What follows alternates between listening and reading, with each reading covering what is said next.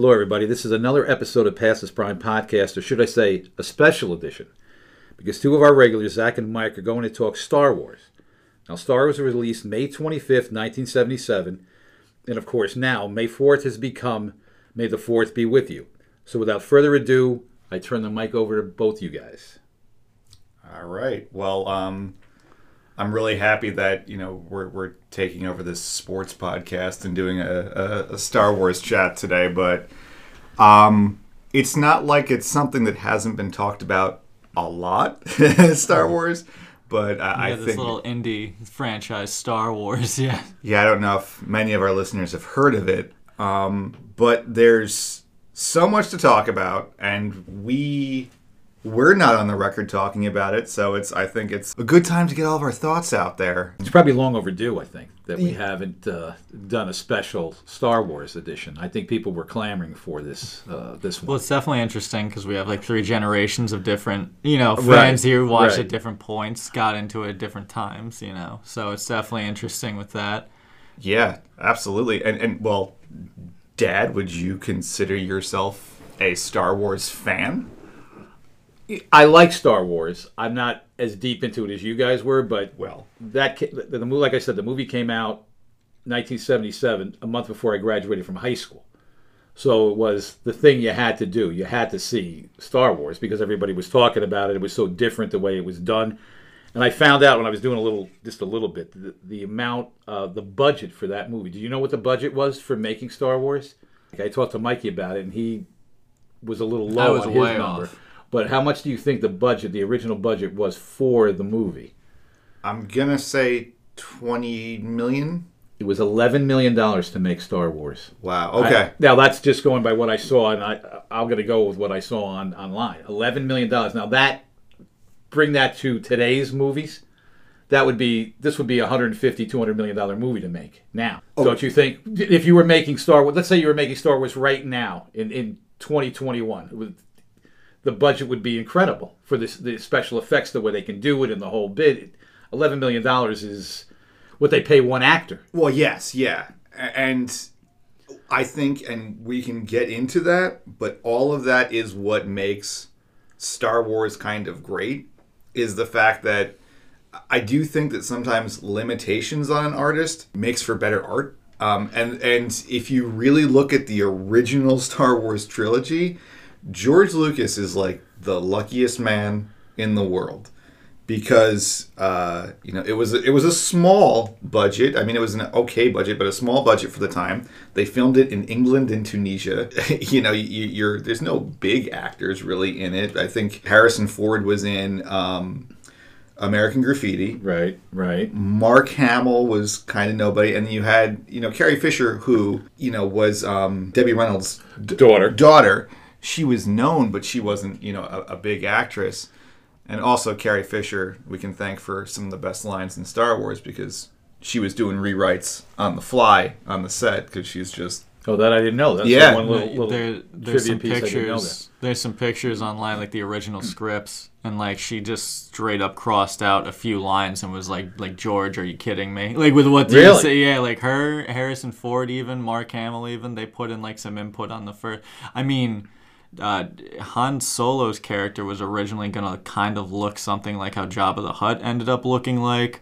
Luke Skywalker was gonna be Luke Starkiller. It was maybe gonna be a female character at first. Really? there's a lot of different things. Chewbacca was going to be this weird green lizard alien, which is kind of what they made Bossk into later on as like a homage to it, you know. But yeah, there's a lot of a lot of the original Star Wars could be attributed to Carrie Fisher's amazing writing. Probably the biggest actor then maybe was Alec Guinness. yeah, yes, yeah, of course, yeah. How could I? No, that's I'm Leave just saying. yeah. But he, I, because I, believe he was the only actor nominated in that. He was uh, nominated for best supporting actor in the, in in Star Wars. Yes. if I'm not. and he hated the movie.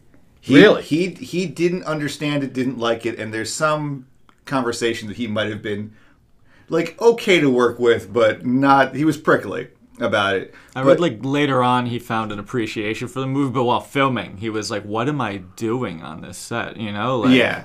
Which I feel like a lot of actors are asking themselves because it was a first of its kind like it started. You know, the whole. It's funny. Star Wars started the whole Battlestar Galactica, Star Trek. You know, all these different other star you know franchises. But it did. It kind. Of, it's it was the jumping off point for all this different sci-fi. Yeah, well, I mean, it, it you know, it was equal parts a throwback to the serials of the the the 20s and 30s that um, uh, you know Lucas and Spielberg grew up with, and then a complete new thing, and then also tied to the the fantasy side of things. You know, the the the hero's journey. Um, and I think that that lightning in a bottle kind of made it great. And Star Wars is, and we'll get into it, for a lot of people, a lot of different things. For me, Star Wars is the best when it feels like World War II in space. That's what I like the most. Um, just, you know, quickly getting back to the budget and why I think Lucas is uh, pretty lucky. Not only did he have Carrie Fisher, but he had his wife, Marcia Lucas, who edited the hell out of the first Star Wars. Then you have John Williams coming in, and and the the original trailer for Star Wars didn't have the John Williams music, and if you watch that, the movie doesn't hold up. The The movie The score, needs the score Well, it won set it. best score yes, in the It Academy had to. Awards. Yeah. and it, and it, it deserves. I mean, John Williams basically, if you ever have music in your head, like thinking about hyping yourself up, it's probably a John Williams song. I mean, Jaws, Indiana Jones, Star Wars, Harry Potter. I mean, there's so many things. He did the Olympic fanfare, the Olympic song. That's John Williams. So he- he's got that. Then you've got the the art of Ralph McQuarrie, who took some of those out there George Lucas ideas and grounded them, drew them, and made them something cool. And then a really small budget. You know, they just went to the Imperial War Museum in England and said, like, listen, we need a whole bunch of your. It was after World War II.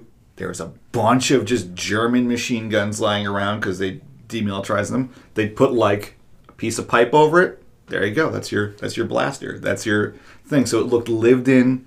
It looked used. It looked real, and that that hadn't been seen. So it, it just everything about the original was kind of groundbreaking and old school all at the same So time. So when's the last time you saw Star Wars? Like when's the last But the, like the original. the original movie? Uh, for me, it was uh, about four months ago. I showed it at work in program two days ago.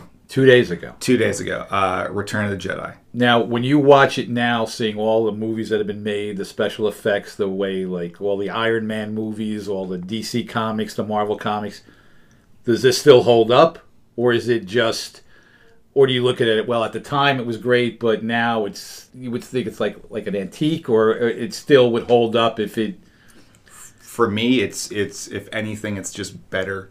It's it even gets it, it gets better. I mean, like okay, you, when you're older, you can see some of the Right. the the flaws. right. You're going to pick up certain and, and you know you also have to remember with Star Wars is it is entertainment for at its heart children and Right. and a bunch of people have taken it deathly serious and turned it into a borderline religion but in in watching it now the only thing I mean George Lucas got overly involved in the re-editing of his films Uh-huh. it's funny that this episode's called the special edition right. in 1997, George Lucas released the special edition of the original trilogy, and he basically discovered computer graphics, and he's just shoveling stuff in on the screen that maybe didn't need to be there. I mean, at most, you could take a couple of the black lines around the models so you can tell if they're not in a green screen, but beyond that, I think the movie just so who wrote? uh, the first three. uh, The the first six are written by George Lucas. But he also had a writing partner, right? Who did Empire and Return. Yes, Kasdan wrote a lot. Uh, Jake, Kas- no, Lawrence Kasdan. Jake Kasdan's his son. Lawrence Kasdan wrote, and Lawrence Kasdan's really a good writer. You know, and then um, Lucas only directed the first Star Wars in the first trilogy. So he directed Star Wars or Star Wars: A New Hope. Mm-hmm. Then you have Irving Kershner who comes in and directs Empire Strikes Back, and that's the movie. Everyone, I mean, it's pretty much universally said Now, the best. Can. I can I ask one one question? about this? Please. was this movie like I, I heard i don't know if this is hollywood legend whatever Was this movie Star Wars based on the movie The Searchers with John Wayne, Natalie Wood? Was that something that I've always heard? Like you watch The Searchers, there was a cert like they're searching for uh, Natalie Wood in this. Did he was that? I always heard that. I, I was never sure if that was true or somebody just said, "Well, if you've seen that movie, it's like a Star Wars thing for people trying to compare it to or something." Was, was that ever true, or did he ever talk about that, George Lucas, or Oh, something I might have read or heard? No, there's absolute truth to that. There's a couple of movies that he based it on, but you really have to kind of think to you're selling a movie, so Right. you have to give people a. This is kind of what the movie's like. Okay. But George Lucas was inspired by westerns, samurai movies, and World War II movies, and at its best, Star Wars is all that combined.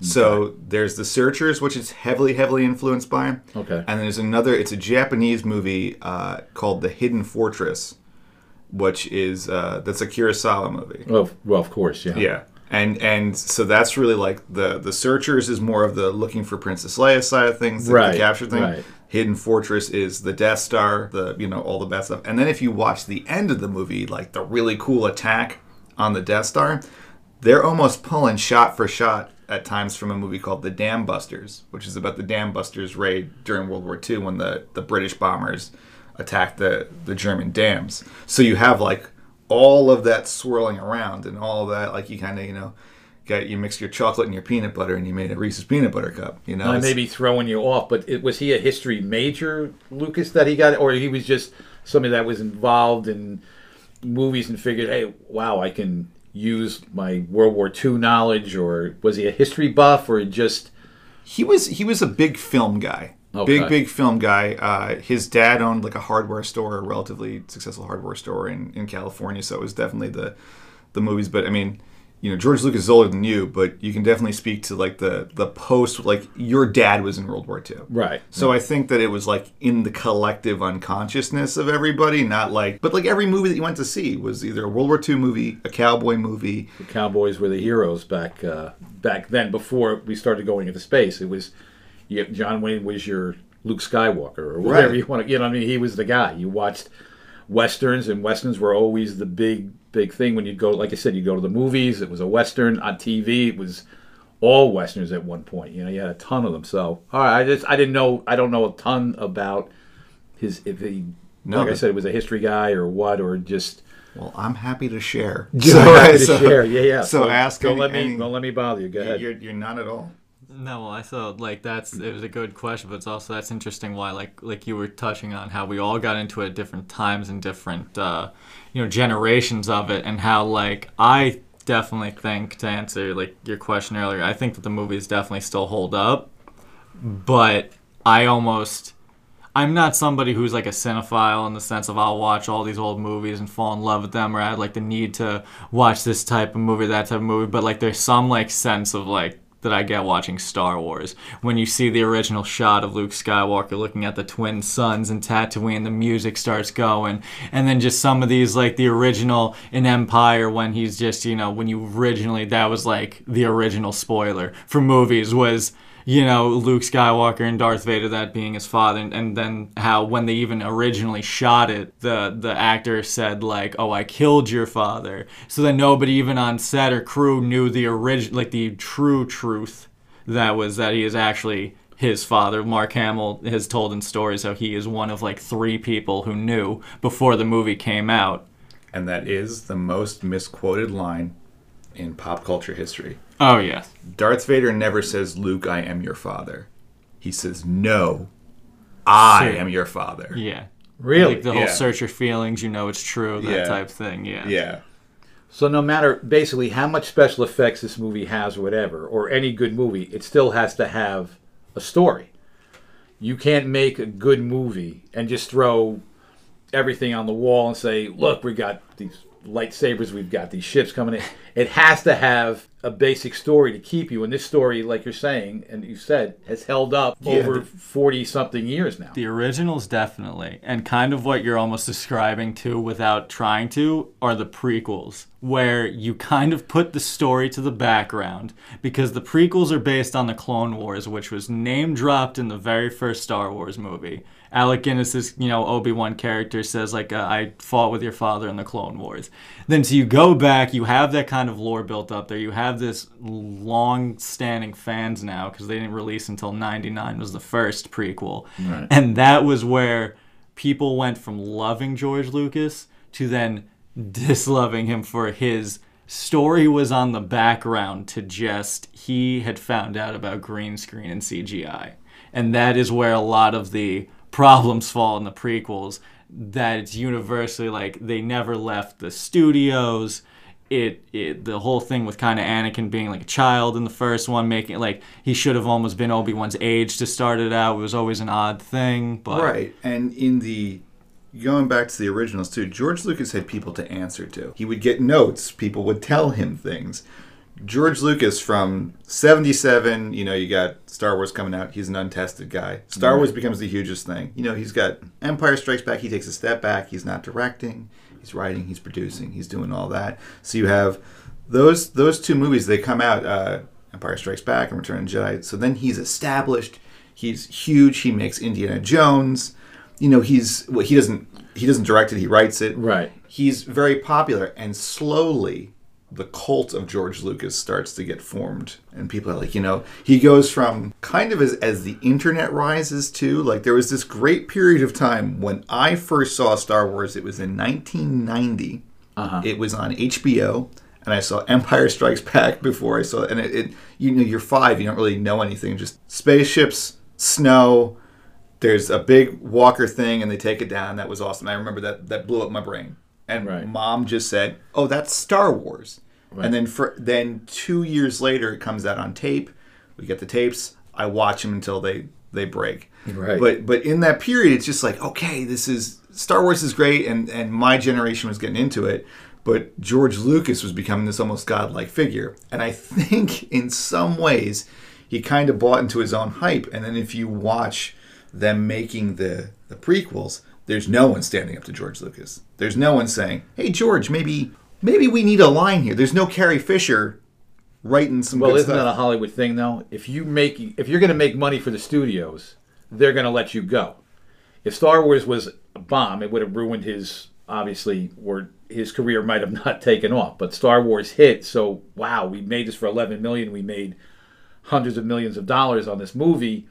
We want to keep George Lucas happy, so he makes more. So you're going to give the guy more power, he had all of the power. all of the power himself, because he took, Yeah. you know, his power that he had from making this great movie that everybody wanted to see. And, and, and let's be honest with you, in 77, that's all anybody talked about. I mean, for it was so different than anything you'd seen before, and you had to see it. Like I said, I was in high school, and that's all people talked about. Did you see Star Wars? Yeah, of course. I, or even if you didn't say, yeah, of course I did, because you didn't want to be like not in the cool group or whatever. Yeah, but you had to see it. And well, I mean that in its own right is fine. Is that the cool group was seeing Star Wars, which Right. didn't really happen prior to that. Like if Right. you were really into Buck Rogers, you weren't talking about it with people. Right, but that's an event, though. You Yeah. know, that was an event because everybody was seeing it. You know, the parents were taking the littler kids even before. You know what I mean? That may have been into Star Trek. You Mm-hmm. know, like oh wow, okay, I'm going to go check this out. So that, you know, everybody was seeing it.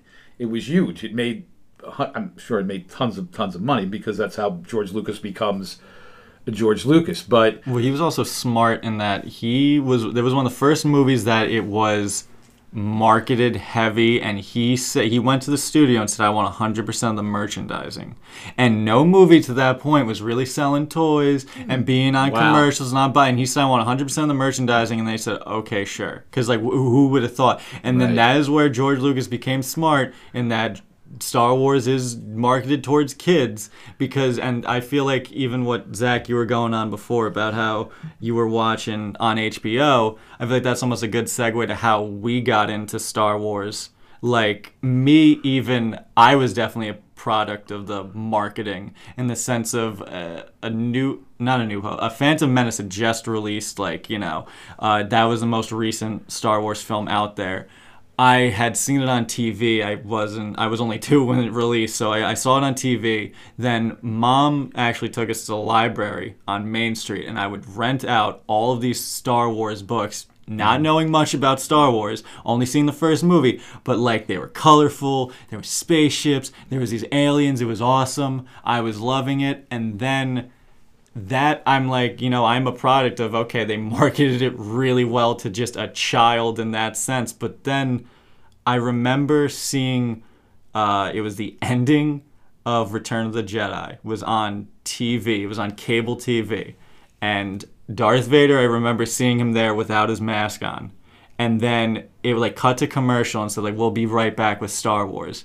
And I went to Zach and I said, wait, I there's more Star Wars. It was like an embarrassing moment as a kid. I was like, there's more Star Wars than a Phantom Menace. Like, and then you turned it off the TV, and you're like, you're not. No, you're not there yet. Oh. You, and then that started my. I had to watch A New Hope, you know, Empire, then Return, because I was like, I go to you, and I'm just like, wait, there, there's another film in Star Wars that's not out in the theaters right now, and that that blew my, you know, mind. That's when you have to do your big brother, big brother duty. There are certain things you got to step in. There- there's on, know, certain things you can't gotta- let, uh, Yeah. You can't let that go. you had come to it early because you're basically steeped in it. Yeah. Because I mean, everything I had was that. But then, you know, when you were about five or six, I think it was, then we really started to. Uh, just for the listeners, there's 11 years between me and Michael, so Yeah, so it was definitely I had that advantage in the sense of like once I got into it, I was able to just go. And I remember you were my encyclopedia for everything Star Wars because again, it was like we had the internet, but like you know, the internet was still coming up. I'm not trying to say in the early 2000s the internet was still relatively new, but for our house, we just had the one desktop computers in our basement. I was still five or six. I wasn't going on by myself, so any question Star Wars, I was asking you. And I even remember I didn't see, but by the time Attack of the Clones came out, I was like fully head over, you know, heels for Star Wars. I would watch anything, and I remember my favorite character was Kit Fisto. Yep. I, I loved him. I don't know why. He was a green alien with dreads, and he was like an aquatic, whatever. He had these big bug eyes, and I thought he was the best character ever. And then in Clone Wars is really like kind of you see him more screen time. But I remember just asking you when you saw the Clone Wars in theaters. I was like, just tell me, does Kit Fisto die? Because I couldn't deal with it. And then I asked you the same thing when you saw Re- uh, was Revenge of the Sith, of and Sith, then you had to sit me down and be like, yes. In, in the sense, I was like, please, I know it's considered a spoiler, whatever, but like, I, I need to mentally know that before I go into this movie if this happens. And I just anything though, like I was playing the Lego Star Wars video games, and I was like, did were. I was playing those all the time, but then he would even go to you was like, would that ship really look like that? Did Qui Gon do all this stuff? And the I was just like, uh, that was just how I got into it. By the time I was, you know, five or six at that, it was already in every game, every comic, every book, every toy. It was just Star Wars was everywhere. Cause now too, the rebranding, the prequels are coming out. That was the biggest thing, at least in my childhood that I can remember. I, I distinctly remember going over to friends' houses and just watching the battle scenes in Attack of the Clones on DVD. Just the Geonosis battle, all that stuff, just watching it. And then be like, all right, even though it was like 20, 30 minutes, and be like, all right, stop the movie almost, just, you know, Well, yeah, go I mean- outside and reenact it. and me, 11 years older than you, was doing the exact same thing. the exact, uh, much to, I'm sure, mom and dad's uh, concern. Yeah, I know when your Christmas list is a lightsaber, you know you got issues, but Listen, my 30th birthday was my 30th birthday. right, what you want is what you want. You know, Right. You're entitled to it. It's Christmas. Now, Star Wars, then it was so Star Wars, it, it goes Star Wars uh, or Star Wars: A New Hope, 77, yeah, because it, it got rebranded 81 as A New Hope. as A New Hope, right. because in 80, Empire Strikes Empire Back comes, Strikes Back, comes out. and then it's Return of the Jedi. then Return of the Jedi. So that's the first three. So that it ends in 83. Then there's like n- nothing. Nothing. Until the 20th anniversary in 19. Well, there's the release of them on tape, and, bl- and those become Right, big. The- course, the the right, tape right. release was big for me. The tape release, I think, was in 95. Uh, but then in 97, that's when like The twentieth. the 20th anniversary. Uh, I remember uh, Nan and Aunt Sharon were obsessed with QVC. Uh huh. So QVC would do these crazy Star Wars specials, and Nanny and Aunt Sharon, being the best, would call me up and be like, "What do you want? What do you What do you want from there? I got the Fisher 20th anniversary space pen. I got all this. So it was like just it was Do you still have that? I still have all of that. I have I have every single one of my Star Wars Insider magazines when they came out, and the heroes and villains set that they Nan and Ann Sharon got me a one year subscription to it. I still have all of those in the original thing it would come in. I I, I just I still I still have that. I it, it it's like double underlined in my brain. Like Star Wars is I don't you can't escape it. out of the three that you mentioned, Mm-hmm. is Star Wars the the best of them, or then it got to be Return of the Jedi and The Empire Strikes Back? I Did they get better? Did they stay the same? Was it obviously they had to get a little bit better because they made three? But I mean, was Star Wars the gold standard, or like sometimes Well- having more character development or things like that? So oh, we can do this with this character, or we can now it was a couple of years later we can try these special effects. But Star Wars, if if we're going to have one of the three, What what you pick? which one would you take? Okay, well, to make uh, uh, comparison for you, Dad, when Star Wars comes out, it's The Godfather, right? Okay, When Empire Strikes Back, and this is often compared. right. It's okay. it's The Godfather 2. It's the most successful sequel, and many people, I mean, pretty much the common thing is that Empire Strikes Back is the best Star Wars movie ever yeah, made. that's like in Star Wars fandom universally accepted. Empire is the best. is is is the best one. Empire is really good because Empire is dark, and as a kid, i- it's funny because you, rewatch them now. It's like as a kid, I I liked Empire for just the beginning. It's a snow battle. It looks like you know the Battle of the Bulge happening and everything. Uh, you got the bad guys. The bad guys are showing up. They get their butt kicked in the first movie. They come back, and it's like you know the rebels look like gnats up against these guys. Our Right. heroes are losing. It's dark. You have a really a better thought out romance going on too between Han Solo and Leia. It's really really good. But as a kid, all I remembered was that battle, that first battle, and how cool the bad guys looked, and how cool the like everything just looked cool. And not to jump on your point too, but what I do remember distinctly about Empire was that it, it Star Wars always still felt like a campy kids movie. Some points, you know, especially even the first one. But then when Empire, it ends on like a note where like the bad guys are winning. Like it ends on a bad note. You know, like Luke's finds out his father's the you know Darth Vader. He loses his hand. The the rebellion's basically stomped out everywhere. They the, the whole movie they spend losing. Han Solo gets captured. I just remember not being able as a kid to wrap my brain around that that was like the end of the movie, and I was like, and it didn't all tie in together with a nice little happy ending. And- it was like crazy to me to see as a little kid. and I can't put myself in, in the, the shoes of a person who really like let's say was the us in 1980 that loved it. You had to wait three years to see what happened after that, and there really hadn't been a movie saga like this where it's like we're gonna leave you on a massive cliffhanger, and Right. and and it's very bold to be. In your you know kids movie whatever the heroes are now losing. They're scattered to the wind they're all losing and the the, the empire struck back and it's winning. So that was bold. I mean for me all i had to do was put the tape in or wait for hbo to show return of the jedi So you would say that's an all-time movie scene then? Like you, you're going to put it up against, like you talking about the Battle of Bulge, or think, like when you saw that, that that movie, or, or the Longest Day rally, you know, like yeah because of battle thing. bulge is a terrible movie Right. so, but in Star Wars, is there one like, wow, that that grabbed me, or that's that's what I remember from the movie? Is there? Because you said it could be a little campy at times, or they Yeah. tried to appeal to five years old and then fifty Oh my years God. old, whatever they can get. Is there one that you both have for that movie that like, oh, Oh. my I'll god, let Zach go first. I, I have one scene and it's funny because it is the scene no one will ever say but like there was a before and i'll always go back to the battle of hoth because that's the first thing i remember in star wars mm-hmm. that's the snow planet battle first thing i remember loved it but everyone's going to say something like that the scene that made me be like i want to know everything about this universe is this really almost kind of boring scene where the, the guys that i liked the great thing about Star Wars is the side characters in your mind can be the most like Michael's favorite character, Kit Fisto, is on screen. I think a total of seven minutes. Yeah, in all movies. all movies combined. In all movies. Like, Really? Yeah. Yeah. I just I saw this character like Zach saying I I created what he did in my mind and ran with it. and that is what Star Wars is at its best. And that's why the the, the other three movies for me, the, the prequels and the sequels, they try and fill in what your brain does, and it, it, it, it can't equal it. It can't for me. It can't equal it. So anyway, the scene that I love is not an action sequence. It was just a scene. It was like I want to be these guys. It's the bad guys are in a conference room. It's basically a, like a staff meeting. Like a big board meeting. It's a big board Yeah. meeting of all the big bads, and it's all these great British character actors.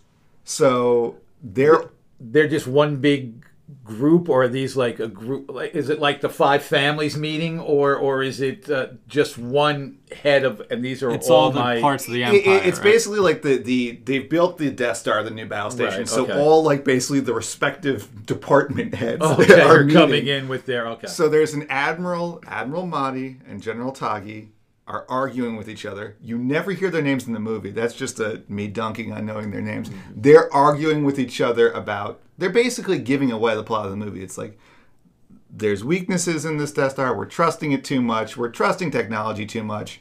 And the more arrogant one basically shoots down the idea that we're trusting the technology too much. And then he insults Darth Vader, who Darth Vader comes in and, you know, basically he starts talking about the Force.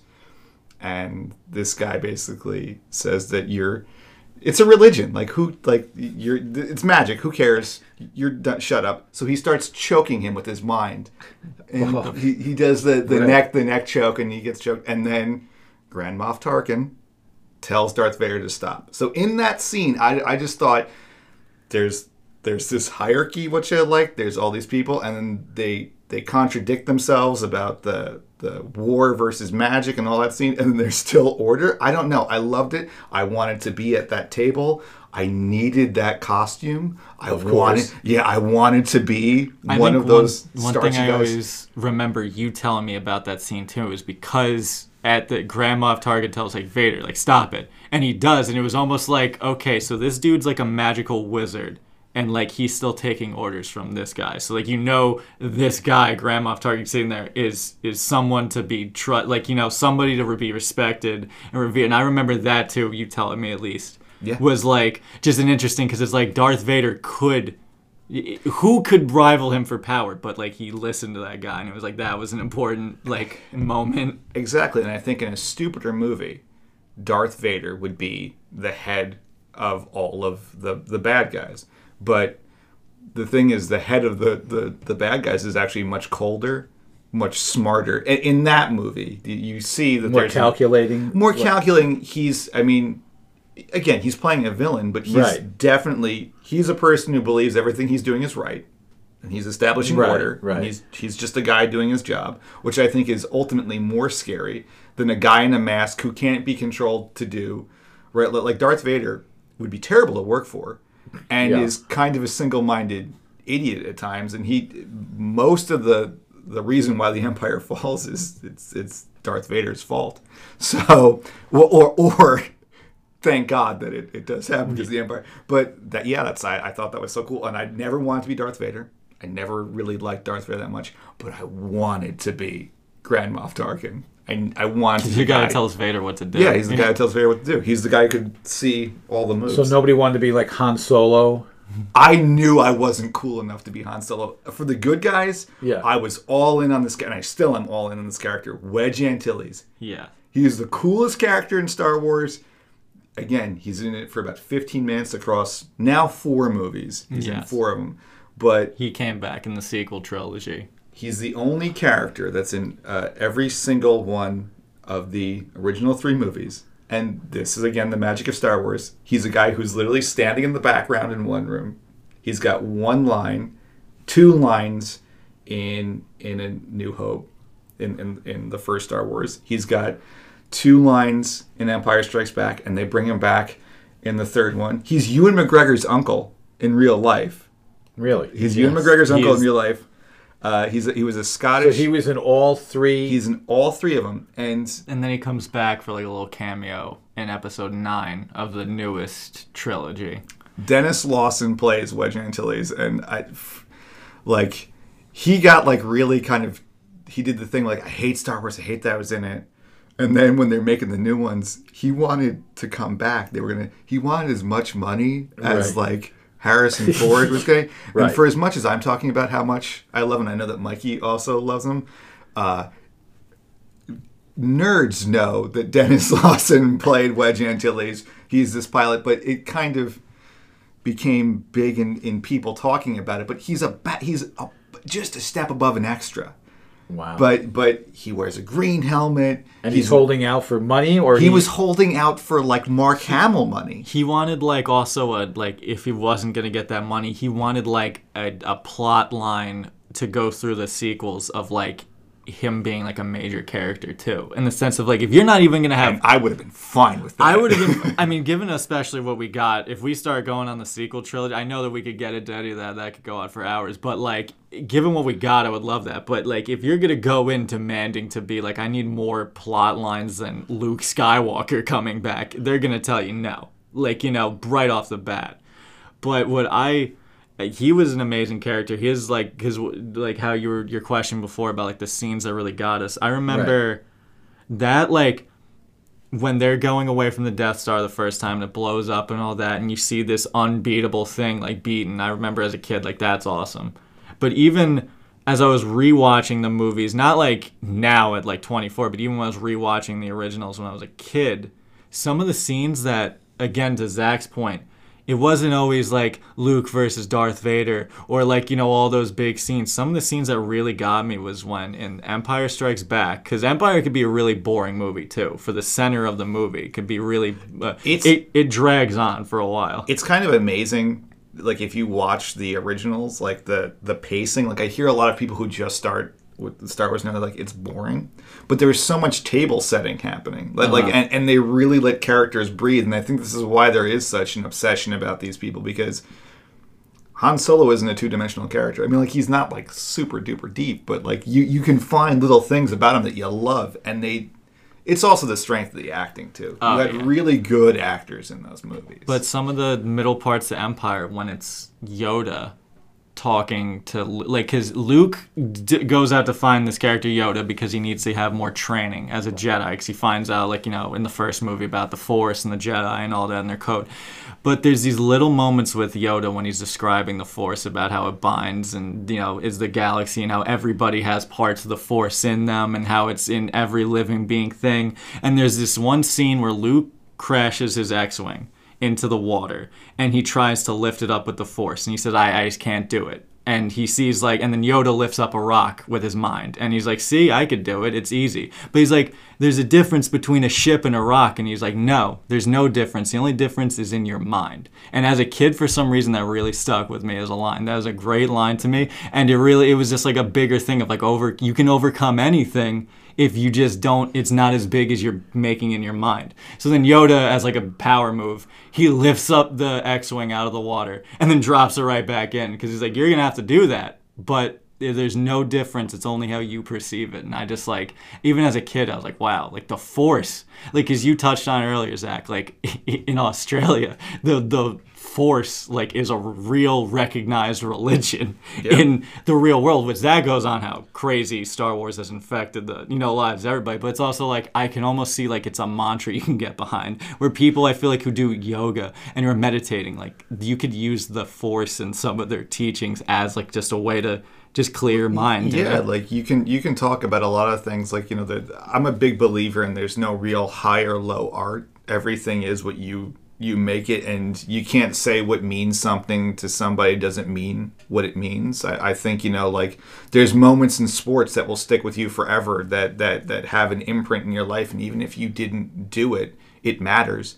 It, it means something and I found a lot of those things in in Star Wars, and and you know just that scene. You know, Yoda says there is no try, there's only do. Yeah. and that's that's a big big thing. that kind of goes to when you were saying he was influenced by Japanese or Asian films, where it's kind of like a uh, martial arts. You have to believe that you can overcome anything, or what they can contort themselves or do these you know how how yeah. martial artists will get into certain things and they can stay a certain way or hold the, their hands out forever, you know, because but if they believe they can do it, so this is maybe part of what you were Absolutely. saying with Lucas. He that was an influence that he wanted to put into The with Jedi at their coolest is just like a group of like samurai almost. When you think about Okay, it, like yeah, instead of like a right. katana, they have like a laser sword, and they have like you know. But it's like eh, when you think of the Jedi at their best, they're just these group of like protectors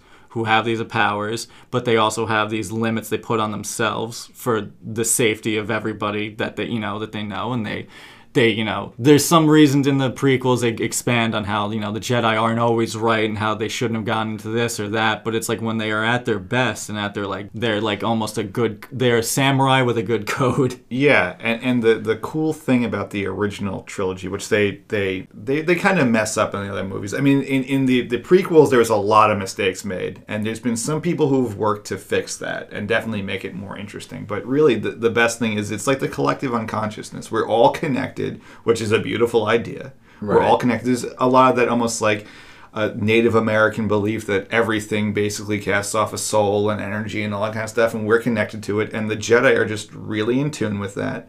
So they are basically like they're warrior monks.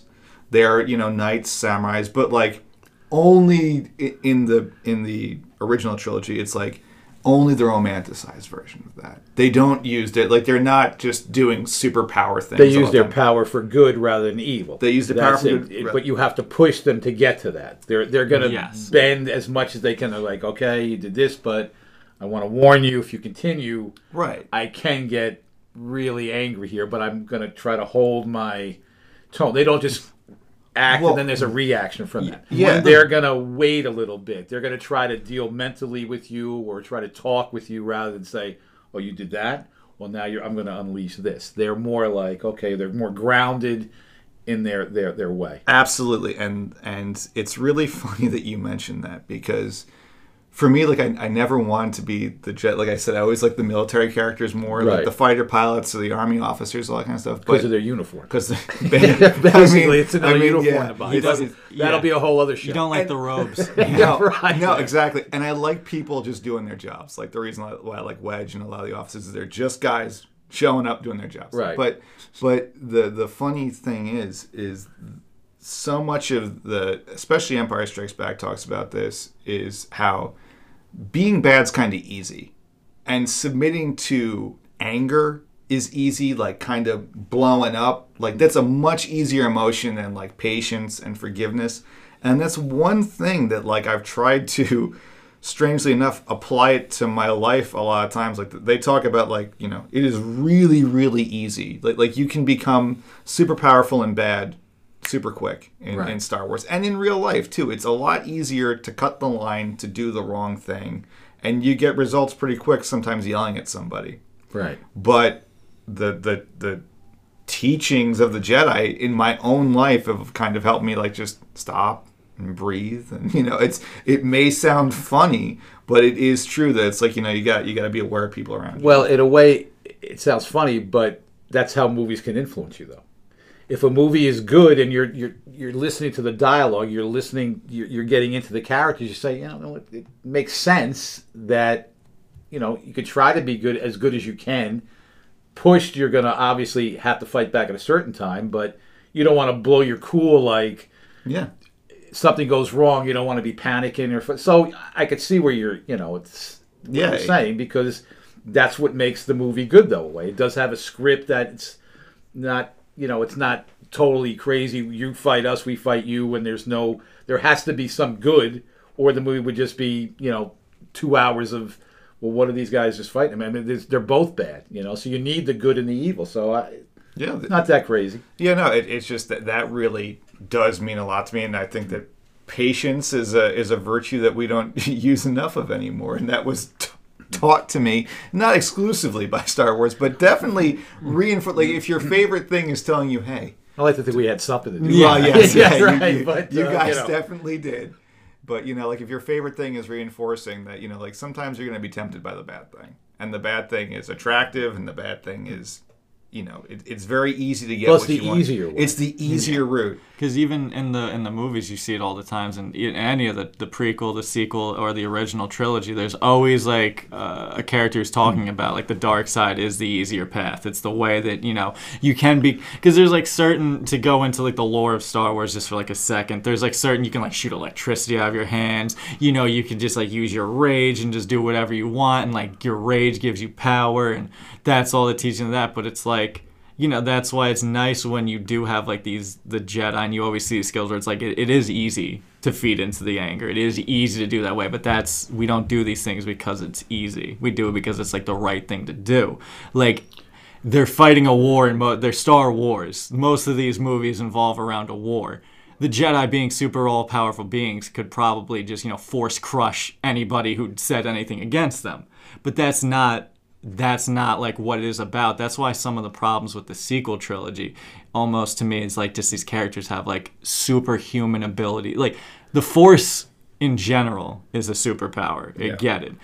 But anybody being able to do anything at any time almost like kind of undermines the fact of like you need to like set your life to this discipline and this to achieve these powers that you have and to be deserving of these powers that you have because if you are somebody on the dark side who's evil and doing all these all-powerful things and you know there's always going to be somebody strong enough to stand up to you to take you down because they know it's right so you can whatever evil rises there'll always be a good rival because there always has to be somebody to like Yeah. put you down like good triumphs over evil. y- yes Basically, yeah. It may take time yes because you're being good and okay, you, you're you're being more patient. yep. But at the end of the day, don't you know underestimate good either. That's why the Empire, like, you know, Darth Vader becomes Darth Vader, the Empire rises, evil has its day in the light for years and years and years, but it always gets stopped because at the end of the day, there's always going to be whatever evil that rises, there's always going to be a good to match it and put it back in its place, which is always like a the struggle of good versus evil in Star Wars. Right, and it's while it made you know again again they are movies for for kids and you can watch them shallowly and, and enjoy them and there's totally that a lot of times. And I mean as a kid you don't even realize what you're picking up, but like the the idea that you know, again Empire Strikes Back that second movie the good guys essentially lose. They are not winning and it teaches you that like you make some, some forward progress in your life. Something's going to hit You're- it's right. not always going to be and it's in those moments that you kind of find yourself you just discover and you see what you're you're about Well, you were saying that he he was also uh, Lucas was into World War II movies and and, and, and all that. It's kind of like then like the rise of Hitler. Could you could you draw that analogy, or is that going too far? No, no, No, no, like how we Darth Vader and Hitler are very comparable. I feel like in how the like movies. power and, and and being able to take over things and okay, we'll Well- let them have this, we'll let them have that, and then all of a sudden, now wait a minute, it, it's really funny you should say that because yes the um, the prequels definitely plays a lot with like the rise of you know Nazi Germany. In some ways and in some ways I mean the prequels are not super well written but some of the stuff that he puts out there is really interesting to see the parallels and I, and I like that part a lot. But um, Return of the Jedi gets a lot of flack from people. Sometimes it's the third in the original trilogy Right. because they have these little teddy bear creatures Ewoks um, okay. help take down the empire in the end. Like they're they're instrumental in it.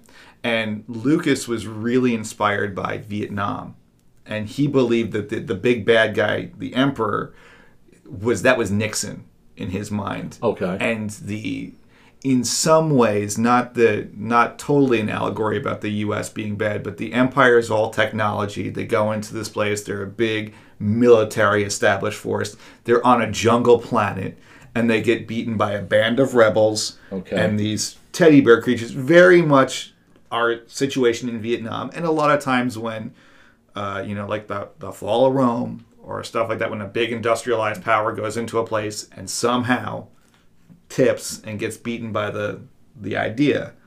So, I, I mean, he was pulling from a lot of places, but Nixon and, and Vietnam was a big thing for him. And then if you look at, there's definitely World War II. Uh, Chancellor Palpatine, who becomes the emperor, is definitely modeled after Hitler and Nixon, that kind of just Mussolini, those Mus- type yeah, of right. Okay. power, uh, corruption, and paranoia.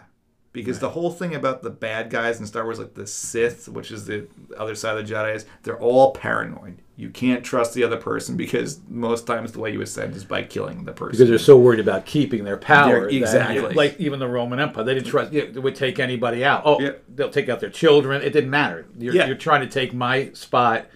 You, how can you trust anybody? Because you did it yourself to get there.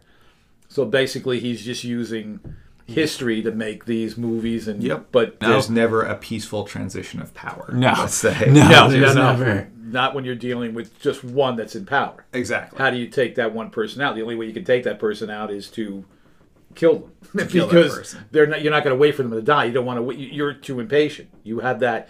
You want what they have, mm-hmm. basically. So if you want what they have, but you don't want to wait 30, 40 years to get that power. If they're going to live that long.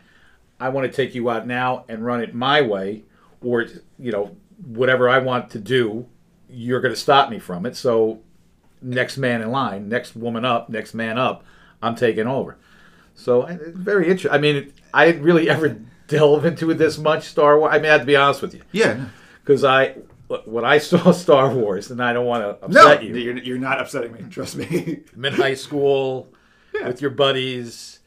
You go in to watch the movie. You have a little herbal medicine before you go in, and you're just Wait, sitting what? there. You know, I don't want to like shatter your dreams, but you know, you, You- put your not- soda, you got your popcorn, and then the the writing starts, and you're just the going, crawl. the Yeah, crawl. I should crawl. say right. I, the crawl comes, and you're like, whoa, you know, and you're seeing this, and then things are going off. So visually, I'm like, wow, this is Well, you know, it's not World War II movie, or it's not a western, or it's not, you know, um, you know, I'm not seeing Annie Hall here. I'm watching. This is yeah. some serious stuff going on here, but I'm watching it just as, whoa, a lot of light, a lot of things going on. The plot part of it, I didn't get like, you know, I mean, you're not like, ooh, well, I was like, you guys remember the lines and you know the lines. I'm like, nothing registered me in that movie the first time I saw it rather than, whoa, Well, the that really like just was something that I hadn't seen before. So that's what it kind of That is definitely part of Star Wars in the sense of it was something that nobody's ever Right. like the lasers with the Death Star with with, the it Death being in Star, space. whatever, it had grabbed you in. Like when I walked out, I was like, "Whoa!" Visually, well, there's but I didn't get deep into like knowing what I was supposed to be getting out of it the first time, or even the second time I saw it. You know, like W- Well, you know what? Too in in the first one, not that there wasn't anything you're supposed to get out of it. it was there was no chance. There was no one thought that was going to be a trilogy at Right. first. I mean, Lucas thought that until it, until it became big. So the movie from the first time I saw the first movie, the movie is like three beats for me. It's the opening, so you have the crawl, and then everything you need to know about the universe is set up in, in one shot. There's a little, little tiny ship. Right. Good guys are on that. Bad guys are on the a big, big, big shit. big ship. They suck him up. They take him in. You get all these guys waiting and scared. Darth Vader comes in, kills everybody. That's the first scene I remember. Like, oh my god, Right. awesome. Ooh, bad guys are winning, and oh wow, those bad guys look cool. Yeah, but they have great I uniforms. kinda- yeah, I was like, oh, great uniforms. Um, and then basically it goes to Han Solo in the cantina, killing a guy, killing the guy shooting first. I thought that was awesome. And then you're on the Death Star, and the everything from the Death Star to and I still love these scenes, briefing scenes where they're talking about a bunch of military people saying this is what we have to do, and then that attack, that battle at the end, nothing like. So that's like visually, that's all I got for years and years and years and years. it. And I mean, I would rewind just to those parts. But Right. you know, if you're gonna I'm, I'm just going to say it. Star Wars for a lot of people now is basically like a religion or like a political party. And people, you got your zealots and your nuts, which I mean, for as much as we're talking about this, I'd like to think that we're grounded. right. But right. then there's the people who are like, even though you're in a Darth Vader costume, I mean, even though We're doing this, Dad, I, I if, you, if you you know, listen to me at all, you'd know this is an Imperial officer's uniform. right, right, right, I don't like Darth Vader. right. Well, he he kills Captain Needa. Uh, but anyway, um, what's true and very cool about the original Star Wars is a lot of times now like there'll be like cringy moments in movies where they'll have like a woman do something and it'll almost be like wow look at she did that thing. But if you go and you watch the original Star Wars Princess Leia really she's got a plan for everything. She goes she's leading the rebellion She's basically the person leading the. She's the one getting the military together. She's the one that's not afraid. She's never afraid of Darth Vader. She's never afraid of Grand Moff Tarkin. She she No, she was a badass. She's a badass, and she goes from Princess Leia to a friggin' general by the end of that. And Right. I don't think people had a character, women especially, had a character like that on screen, and, and it was done without it ever being like you're a lady general. It's just like you're a general. You're a general. And, We and respect that's, you, and that's it. and that's she- how you should do it. It should yeah, be that way. she should be that way commanded- now. Whatever. she commanded respect the first time you see her when Luke. I mean, not like even like the whole time when she's standing up to Darth Vader, he just kills 50 people and she's like, whatever, like, I'm not afraid of you. And then even when Luke comes and saves her, you know, like saves, quote unquote, saves her, and then she takes his gun and gets them out of there. And, you know, she, like, it's whole, they would not get off, and all of them have said that. They would have not made it off of the Death Star in the start of the movie if it wasn't for Princess Leia.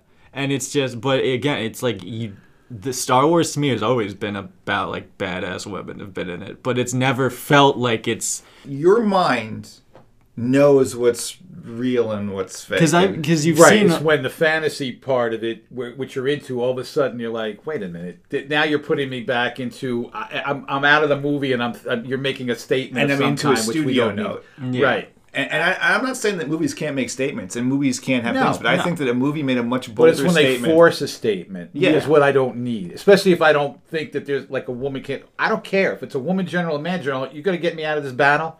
That's all I care about. I don't care about if it's a woman, if it's a man, if it's a gay man, a gay woman. Do you know what you're doing? Because I'm going into the battle. Then lead me in there. It doesn't have to be like you're saying forced to make it like, hey, look at us. Yeah. We got all women in this scene, and look what they can do. I I think don't- it's ultimately more demeaning, where it's like Right. It's like, wow, like women a- can't do this. Yeah, Yeah. yes, you can. You can do anything you want to do. and and not a single. And the really cool thing too in in the originals again is you have you know like you have all these guys playing like established military officers, and not one person says. Oh, the, the, the princess is giving us orders. They just all Yeah, right. salute. You take follow it. You take it.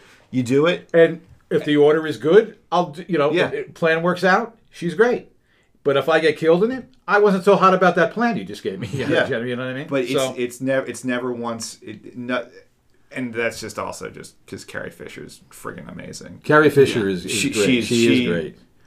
I would follow Carrie just Carrie Fisher into yeah, battle. yeah. I do have a little like not to take away from this, but I do have a Star Wars Another ad. kind of a. Uh, I was at a Peter Frampton concert, August twenty second, nineteen seventy seven. A Monday night. Go to the concert. Now Peter Frampton was huge. I, and you love Peter Frampton, Frampton. comes a lot. Everything. Everybody loved Peter Frampton. Also in an episode So- of Bob Black Sheep. So I'm watching. You know, I'm I'm sitting there. Was with a buddy of mine. We're watching the concert. He was late, so I'm watching the concert. And the concert begins, and things are going on. And he was. It was like two concerts in one. The first half of the concert was all love songs because the girls were. He was Yeah. heartthrob. Heartthrob. Take a break. They come back, and he's rocking. He's playing all his hits, and he's covering Do you feel? everything. He goes, I have two special guests that are coming out. And everybody's like, who the hell is it going to come out? Like, are they going to have, you know, is Clapton coming? Who's going to play? I'm thinking, who's going to play guitar with him? My stage left, R2D2 comes out. stage right, C3PO comes out. And the place erupted Holy he stops the concert and goes, you know, he's playing. He goes, boom, and he goes, "I, you guys are great. We love you, and I've got two, you know, two special guests that are coming out." And everybody's like, "Yeah, who's it?" got-" You know, everybody's thinking, "Yeah, this is gonna be so great," and you're like, "Yeah, yeah, this is great." Like I said, they come out. And you know, C3PO's got the hand, and everybody's like, woo, screaming for him. R2D2's going left and right and right and left, and he's going, and then he starts talking to uh, R2D2, like, and you're just getting the thing back from Yeah, him. and. Every time he said anything, people are going crazy. I mean, the music was jamming. He stops, the, he finishes the song. I can't remember which song it was, but it was like you know one of his biggies. And we're like, what the heck? And people are standing. And so he goes, I want you guys just to relax for a minute, be calm. But I've got two special guests, and when they came out, it was the craziest thing in the the, world. The movie I had only been out for like three months yeah, right. at that It point, came so out, and, so and funny. here I am in August. I'm sitting in there, seeing this concert. I go, "Who the hell oh is he going to bring out?" And they come at Madison Square Garden, totally sold out. Standing, I mean, there were people standing in the aisles. It was more than eighteen thousand in Madison Square Garden at night because you And wanted your to see friend showed up late. and he got there late. And the crazy thing, the, the, the funny thing is, I'll tell you this again. I had a little herbal No. remedy by myself, right? So instead of they tell me to go right, and I think I go okay, I go left. So what I did was instead of going to my seats into the garden, I walked out of Madison Square Garden. So there I am with my ticket ripped in half, and I'm going. How am I going to get back in the Madison Square Garden? I just went through the wrong door, left, right. I couldn't. It was a little These must have been really good jazz cigarettes. a little confusing for me.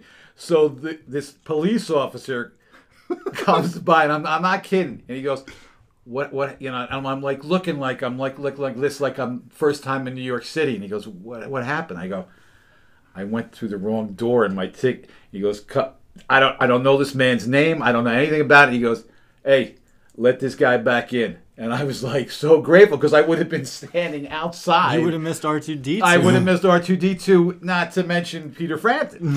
So I, Not to I- mention Anthony Daniels as C3PO. right? I so really like, hope it was them. I, yeah, the- they did. He didn't take the. Well, well, the thing is, in 1977, it wasn't like there was a whole bunch of. We have a whole bunch of R2D2s around. Yeah, and that- C3. no, it probably- but that's probably how big was really That's how big Peter Frampton was. But Yeah, that- I mean, that thing huge. came and like tell you, it flew like like it. meh, It rammed across the stage, went left, went right. It was turned. There was a man in that. Could you, You know? could you imagine if you were like, you know, the actor played R2D2 and Peter Frampton's like, I'm gonna get you to a concert, but you have to do something for me. When Right. I when I talk to you, just go beep boop, you know, yeah, respond it to me so like this. You enjoying the? The only thing I remember saying, you enjoy the show, and then he turns his head like because he's looking at him, and then he turns to the crowd and goes, beep, beep, and everybody's like, yeah, he's talking to me, he loves his. But that's my So Peter Frampton, like six degrees of separation. you have sat on that story. You have known how I have been about this for 35 years, I've and never- you're revealing this on a podcast. on a podcast. Right. Wow. There's certain things you want to keep until you Yes. a Right, podcast. yeah. You I- don't want to just throw this well, out there. the the fact that you used herbal remedies for Yes, me, I, I mean that was, was like, that was "Whoa, shocking. You got to be kidding me! That was the crazy thing because you're sitting there, he's jamming, you're like into the show, you're like, and then he's saying when he says, "I'm going to bring out two special guests," you're like, "Oh my god, Yeah, who could this be?" This guy was the biggest. yeah, Now this guy was huge. Exactly. He was no no BS. This guy was big time. And you're sitting there going, "Well, who the hell could this be?" You know, you're thinking, in my, I go, "What do you think?" You know, because you start thinking all these things. Can- the Stones are coming. Yeah. and somebody's coming. The Beatles are getting back. Because you're thinking, this is how big he is. And when they two came out, this place, you would have thought it was the Beatles reunited because as loud as it was when he was playing, everybody erupted, stood up because he goes, "I want everybody to sit down after the song." He goes, "Everybody sit," and everybody, you know, because you're up rocking to, Yeah, you know. So he goes, "Everybody sit. I want you guys to take a break. Just everybody calm down." And he goes, then all of a sudden, stage left, stage right, and the place like erupted. And he starts like you know playing, just playing them on a little bit, and then he starts. Then everybody sits down and he starts talking. And we're like, "Oh my god, it was crazy!" But that is my. I would just love the one person in Madison Square Garden who was like, Who are these? She was like so disappointed. Yeah, right. Like I thought the Stones Oh, were coming man. out, Right, right, they're right. Like, and these fucking droids come out. Like who It's are not Grand Moff Tarkin. yeah, No, exactly. right, right, right. I don't think you were at Made it the with my concert. arms yeah, yeah. You were dressed in your in your imperial outfit. I want to just So I was pretty close to. I, Wow, I had Dad. pretty decent seats, so I got to see them pretty close up. It you have you have been closer to a an original Star Wars character than than I have. Yeah. And you know, I, I want to say, to your credit, Dad, when I was growing up and obsessed with it, not that it was hard for you and Mom, but it was like it's it's different, and it was. I you, we all know I can kind of obsess about things. Right. You guys would, uh, you'd, you'd break my stones a little bit about it, but I but right. still, I got everything. I, I wanted from it or could have ever wanted from it between you guys and, and Nan and Sharon and again, you you made fun of me a little bit, Well, but I think you that's, gotta- you that's gotta- Yeah. it- it's important. You got to be Darth Vader a little bit, then you got to be Han Solo too. You know what I mean? You got to know your balance. Exa- but, exactly. You know, And- I can't and- let certain things go. No, but we no, are no. all good at busting stones in this family. Oh We're yeah, pretty no. good at that. And, and I gr- I greatly appreciate it too because I think that if I wasn't given that with a number of things in my life, I, I think if I wasn't raised the way I was by you guys, I would be incredibly uptight and probably not that great of a person. I'm definitely more open to other things and um, accepting of things because of you guys. Probably the, the one of the funniest things though was when I think it was you and I, I don't think I don't know if Mikey was there at, but it was the synchronized lightsaber. Oh no, Michael was there. Oh, you were Michael there was the only outside, person who was the appropriate age to doing that. I was. there was a synchronized lightsaber fight because I, I I'm going out I, I'm looking out our back window on I'm and I go to uh, And- your and mother I- and yeah. go could you come out here just come out here just for a second she goes what were they like starting a little fire outside I go no take take a look outside they're synchronized lightsaber fighting outside and you were Uh, how old at this point Okay, it's it's. I understand every bit of fear that you and mom had. It's, well I am. we, I we were a- more like laughing at it like there's Yes, yeah. That's there's my son, but it's it's 2005. So I am I am uh, out of high school. yes I you am, are I am currently attending Dutchess Community College. The Okay. Revenge of the Sith came out. Uh, the last of the. I'm thinking it's the last Star Wars movie in Right, theater, you know, right. because I didn't think money, and it was meh. I saw it ten times in theaters because everyone who went was like, "Disador, you gotta come." You Zach." thought it might change. Yeah, yeah. I, I might like it by the end of Right, right. But uh, me and a group of my friends, you know, we Right. all had some lightsabers. All in their twenties. all in the- you know, Except teens your to- brother, who except- is- who is okay. So he's, if I God, you were nine. Nine. Yeah. Yeah. Shit. So It was Michael on was five, yeah. Michael was And nine. I think Michael was mowing you all down with his. Mi- Mike, you know, Michael was, I was nine. I was taking it seriously. right. hanging Mike out was with doing me. a good job. who was twenty. Right. So there's, you know, and we were outside. Yes, doing. A, uh, Well, it wasn't you know what? synchronized. That it was choreographed. We well, I just thought it was we like were we were telling a story uh, through our sword lovely. fighting. Well, I, I synchronized. Great. The fact that and if we were just a little bit younger and could have been out there with the YouTube generation, we would have been You could we have would been have been something instead. Yeah. we were letting all right? that content Right. go. Yeah. Yeah, no, that there was. I mean, listen, I, I can tell you, there's been uh, some things that could be cringy with it, but, Yeah, but now it's now the it's weird. The the world's kind of turned, and I mean, anything oh, goes. anything goes. It's it's all accepted. I mean, I, I think too. You know, you have to have a certain sense of wit about it because there's too many people who take Oh yeah. in everything, in every single thing, people can take You it know too what? seriously. Like it, don't obsess it. yeah. Like Don't make it your god. Yeah. right. Not I love thing should always sports, be. but I, I know there's a point where I'm like like Robert Klein has this this routine where he's a huge Yankee fan. He's a huge Yankee fan, and he's he w- wins, and when the Yankees win, he's up. When they lose, he's down. So his father walks into his room and goes, uh, "What's the matter?" He goes, "Oh, the Yankees play. You know, they lost." And he goes, "Well, what the Yankees ever do for you? Really? Think about it. Just relax, enjoy. You know, they win, they win, they lose, they lose. That's life." So let it go. So if you like something, you like it, but you can't get to the point where it overtakes you, regardless of what it is, because then it it's not it, you're not you anymore. You're becoming obsessing about a thing rather than just because you can't grow anymore when that happens. That type of thing happens. Very true. And I think that in Star Wars, unfortunately, there's been a big group of fans that, I mean, not even just like the racism and sexism they talk about, because there's that, but there is the mine is better than yours. I grew up with the original trilogy. Michael really grew up with the prequels. And for Michael, I, I yeah, we I have a more love of the prequels. I'm more forgiving on the prequels than you, And- and, and- not in a bad way. No, yeah, and me, I taught myself what delusion was because when I first saw the prequels, we waited in line. Like I, you know, we went. That was a special, Right. special day to go to go to that. You know, it's like I'm finally seeing Star Wars in theaters, and I didn't like the movie, but I told myself, I'm just too excited. There's no reason. There's, this movie isn't bad, Right. And I watched it, and I was like, oh my god. And there's parts that I'm watching the prequels and I'm just like, we could fast forward, or we, you know, it's cringy, but I'm just like, as a like to go back to almost what you were saying, Zach, too, like uh, with our age difference and me being nine at the time and stuff. I remember that stuff though was so at least cool to me because it was another way that we could bond in a way that Right, when I was so much younger. Well, you know, Michael, not to. I mean, you're sitting right here, so I don't want to get too. You know, but but I but like Is you this were. Kleenex time? Th- This is this might be good. Mi- Michael was kind of a gift for for me. For as much as we joked that I went, Yeah, I know. but like me and Yeah. Mikey were so simpatico on so many things. You know And what? our- Mikey had the best of everything. Because Yeah. he got sports from like Yeah, like his I would love go of to a- sports from Steven. He got music from Melissa. He got movies and things from so it's great having that. That's yeah, like you, you kind of summed it up perfectly. I did. I got all my sports. yeah, love and from nobody was Steven. ever like I got all "You my music go, from Mike." Melissa. Yeah. Yeah, you got it, Mike. Please, I'm older than you, and I want to be bothered from you. But I, I just want to ask you something. When you were talking about the video games and everything else, does and and I, you said that George Lucas took the merchandising from the first one. Does he get still from the video games, or did he sell that off, or is that? Because I'm just curious, like so because there's so many things that you can. And the video games have to be. Are the vi- and I- are your reviews of the video games? Are they good? The Star Wars video games. Star Wars video games have a very there's some that are really good and there's some that are really bad and there's no in between. There's Yeah, like a game that's like a perfect game and a game that's terrible.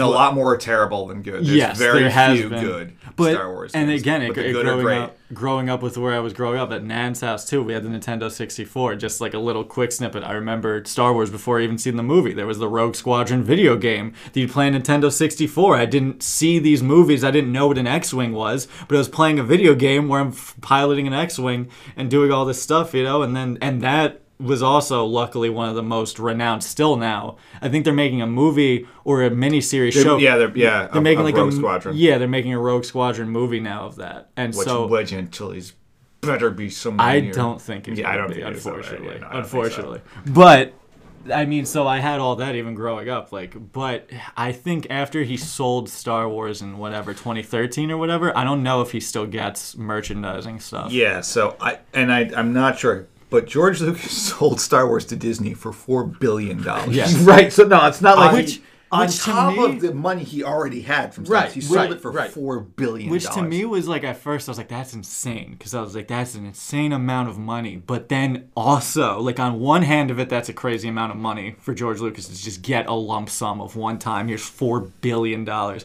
But on the other side of that too Disney made almost all of that if not more back from just one movie that they released which is The Force Awakens.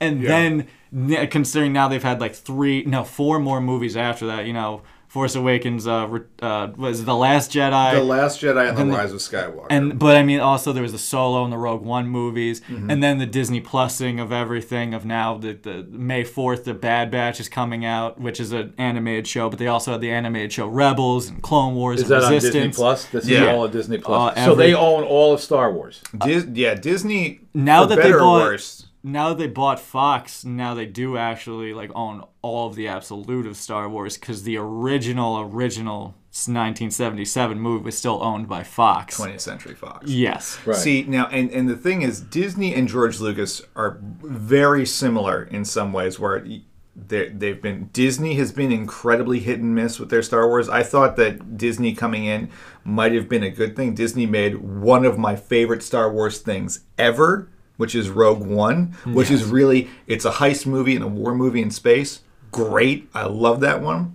But then it also the the new tri- the whole sequel trilogy. If you want to talk about past it, its prime, Yes, it's Prime.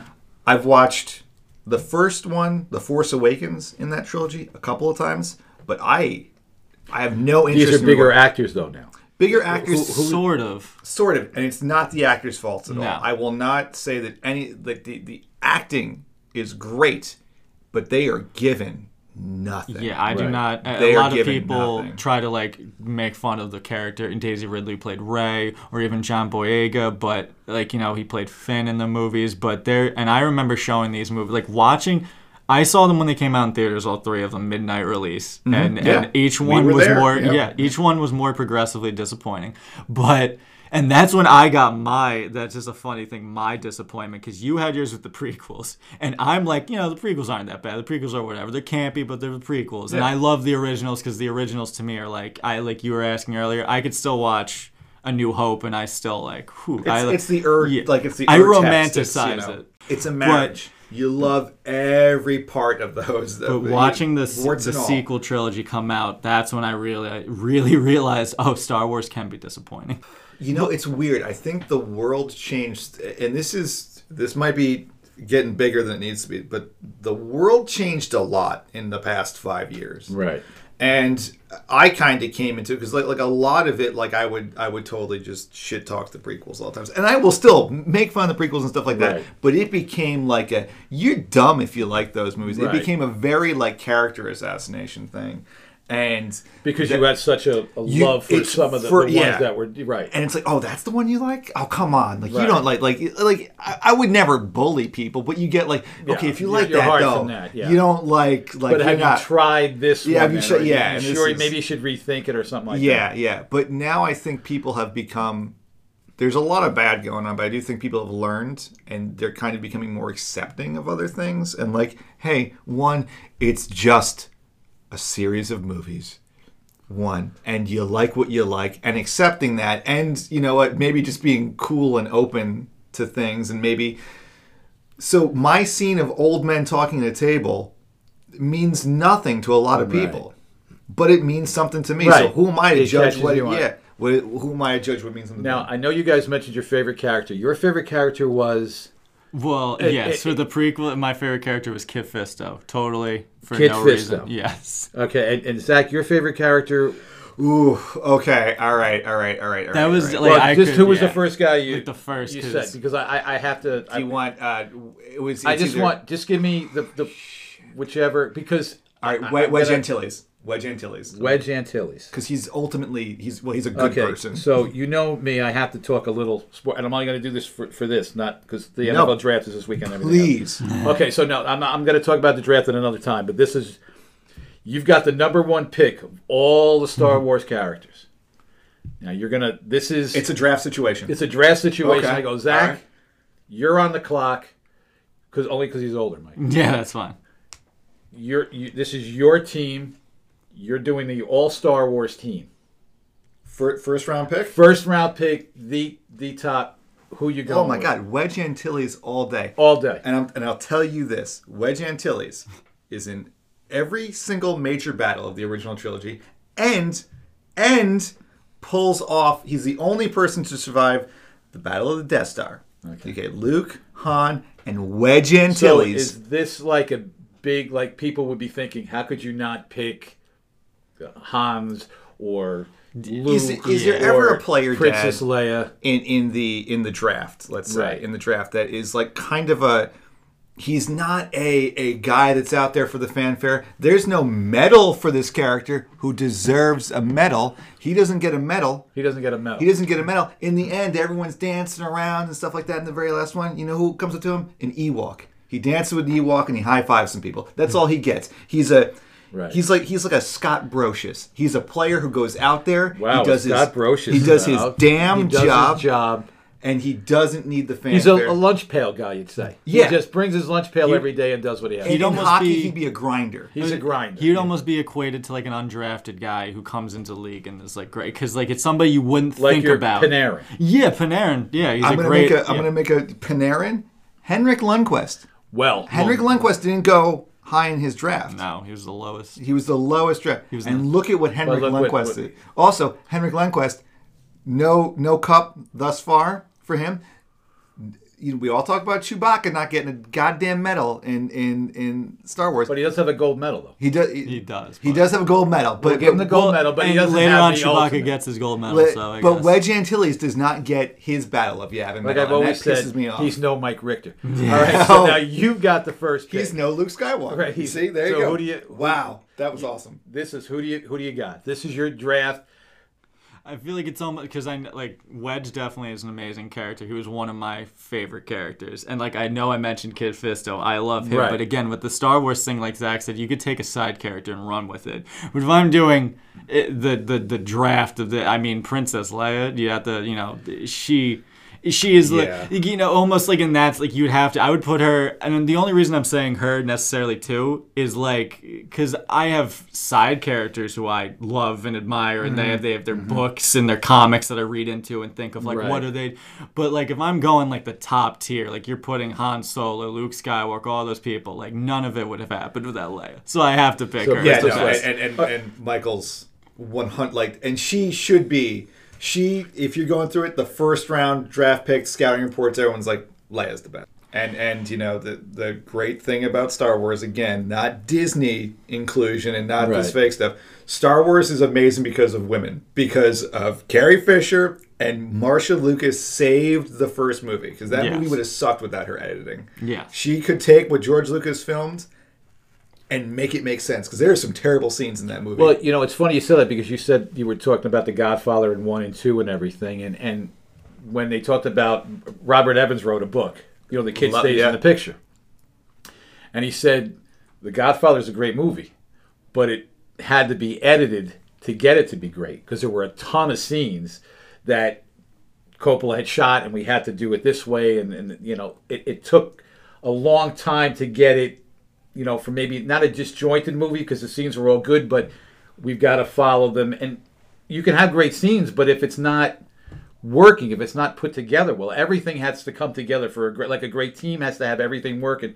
You need everybody. You need the director on the same page as the, the you know, the guys that are cutting the film and, and, and doing it, and that's what makes this thing that's the Star Wars uh, thing that's going on for what forty something years now. yeah yeah, You know, and if you if, if that first movie, like you said, was bad, if it didn't, you know, wasn't made any kind of sense, just special effects, there wouldn't be the four billion dollars that George Lucas got later on from Disney Yeah. Oh, yeah. to say, "Wow, that was great what you did and everything." So you need everything coming together as one.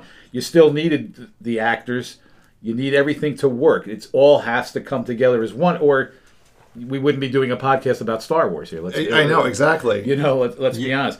But those two, like those, what you think are the two? Those are your favorites, but yours is like mine the all-time, like all time. That's a Mount Yes. Rush. All right, let me do it this way. Give me your Mount Rushmore. it's the top Four, four. characters that have to be on Mount Rushmore of of, of For me or for Star Wars? Like, Yeah, like, like well- if you would do a Mount Rushmore, I feel like it would just be, be- Lando, Han, Luke, and Leia. Right, Like that would those be, or, or I'm sorry, maybe Chewbacca, not Lando. I I always for me, I, Chewbacca's I, I do. I, I, I like Lando Yeah, more. than I don't know. Chewbacca. I feel I, like I the- think Billy Dee Williams is so goddamn good in Yes, Star Wars. He's he so a- good. but I'll take your four Okay. Okay. All right. That's rather more than the Yeah, that's, four good. of. that's gonna be weird. Okay. all right, cool. so so first we'll do it this way. I let you go. For, you go first. Your first guy on your Mount Rushmore is, or woman on Mount Rushmore is. I, I'm gonna keep uh, keep it in the line with. I'm gonna put Leia in my t- in my top four. she'd win the goddamn war without. So Yes. would that be your? Uh, you know what? I, I think would Leia be on I it? think I have to put Leia too. I'd have to. I have to be boring and put Leia with. Okay, with, no, you know- I mean, you know, we're match- talking But about. I feel like that's Mount Rushmore. that's It's my gonna be- only. I feel like yeah, yeah, that's my kind of- only. Everyone else is going to be weird, Okay. except for Yes. maybe I'm going back and forth on one. But okay. Your first pick was Leia. uh, well, the second one's got to be Wedge Antilles. Wedge Antilles. Uh, Okay, he is the the only because as a kid I didn't like the good guys. I didn't think the good guys were as cool as the bad guys. I thought the bad Okay. guys had cool costumes. Wedge is just he's and this awesome. is your Mount Rushmore. It's This is not. my- yeah. It's So- not. so, if you're yeah. going to go see it now, Mike. Wedge- your Wedge your Antilles. number two.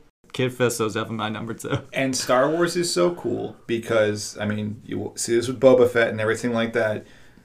The stories you make up in your minds Right. about these characters may never equal what you see in the movies. Right. And sometimes less is more. Sometimes Well, so, you know, it's funny you said that because um, Alfred Hitchcock used to say, if I'm going to sh- do like a murder thing or something, I'm not going to show the actual murder. Like there was one movie he did, and I can't remember the name, where there's like this little girl is killed in the movie, and all you see is this little girl walking in a tunnel, and she's holding a ball, and all you see is the ball bouncing down. You don't see the horrific thing that happened to the girl. You don't know what happened. You don't. But he said your mind His war can yeah. do worse than what I can do on screen. and that works Because so well you with think about horror movies too. When you Right. don't show the e- when it's a monster and you don't show it. Yeah. right, like in Jaws. Yeah. You know, and that's not a horror movie. No, but yeah, no, you're- that- all that you're was. doing, you're hearing, this, Yeah. but you see the girl, it, the, but you don't see the actual. So it's playing on your mind. Well, how horrific is this thing Yeah. that's going on here? And, and Star Wars Which had is the first date I had with your mom. Was she took me to see Jaws? I was in. I- yeah, it was Yeah. picked me up. I And was bring like it back to Star Wars. I, I you did say you went to Empire we Strikes Back the Empire, together. We did see the movie together, but Jaw, that, just to get Jaws off is the the beaten first- track there for a little bit. Um, Driven by your grandfather, by the way, Really? because I was only we were only fifteen. Oh my god. So we, but You but guys uh, but I digress. All right, so you're number three. I'm going to go with you now. I'll just one thing quickly. I'll just say. Sure, is, I'm sorry. is Star Wars has failed when it's tried to fill in those blanks, where, where it's like where, a lot of times it's failed. when you try to answer every question, When you try to answer every leave question. something up for me. Yeah, yeah. Like don't no one wanted to see Solo, and it was obvious. Um, all right, so my third. and this is yours. It's This is not, the oh, Yeah. Grand Moff Tarkin. Grand Moff Tarkin played by. He was a Hammer actor, so like basically British Brain movies. Right. Guy named Peter Cushing, and one of my Oh yeah, One of my favorite lines about Peter Cushing was uh, he was talking to um, his good friend uh, Alec Guinness. He goes, "I've also been cast in Star Wars." And he goes, "I'm playing Grand Moff Tarkin." I have no idea what the hell that is. and he also had um, he's got big feet, so he couldn't wear the he would wear riding boots. Uh huh. But you know, I, I'm a sucker for riding boots. But in all the scenes that you see him from the waist up, he's wearing slippers because the riding boots caused him such pain he couldn't stand for a long time. And so he's- Really? He's wearing slippers. But he did the movie for his grandkids because he wanted to be in a movie that his grandkids would like. And he was actually lovely about Star Wars. Everyone talked about how great he was on the set, and he's playing this big bad, and he plays a mm-hmm. villain so perfectly. I hate to ask, when did he pass away? What he year? passed away in '99. So did they? Was, was there a, Actually, 90, 94. 90 Uh, wow okay all right yeah because So That was, was there good. Because wasn't I know that obviously with the Disney whole de aging thing, they brought him back in Rogue One, like his like character model's face, and somebody else played him. But did they? Was I wrong at Revenge of the Sith, the third prequel movie? Was he at the very end of it when they showed the the Death Star's plans there with Darth is an Vader? actor in makeup That- the that's, like, fake peter playing him? cushing yeah has very distinct cheekbones they're very high Yeah. so they literally put a guy in makeup that has like ridiculous But okay, so they did they did again before their de aging Yeah. thing had okay. Because I like I genuinely thought the dude was like younger than he was because I as a kid thought that that was him again and because I'm watching them all in sequence. I'm not thinking about the gaps in the years of know, and they did that with um, Palpatine, the guy who plays Palpatine, Ian McDiarmid. You know, like he's basically from Empire Strikes Back. I mean, uh, from Return of the Jedi in in '85. He's playing an ancient old man. He's still playing an ancient old man now, but. Ian McDiarmid was only in his, I think, 30s or 40s when he started playing Emperor Palpatine. He's still playing Emperor Palpatine now. That's crazy. Makeup. All right, now Mikey, you've got number three on your uh, Mount Rushmore. I have to go because it's my favorite movie. Uh, I have to go Jyn Erso, and Rogue One has to be my favorite Star Wars movie. What was the name of the character? Just Jyn Erso, which is like J Y N. oh, I, I'm spelling it. You like the Jin, yeah, it's yeah. like J? Y N E R S O or something. like that, E-R-S-O, yeah. okay, But she, so- uh, that movie to me, like uh, that to me is the best, and I would, I wouldn't put like, let me just like. Jyn Erso is a female character. Yes, she's played by Felicity Jones, so you'd know from the uh, second. Oh, I know. Yes. uh, the third Da Vinci. Oh, I'm Code. sorry, it's the third, not the If you're gonna second get Da Vinci that, it's got to be number three.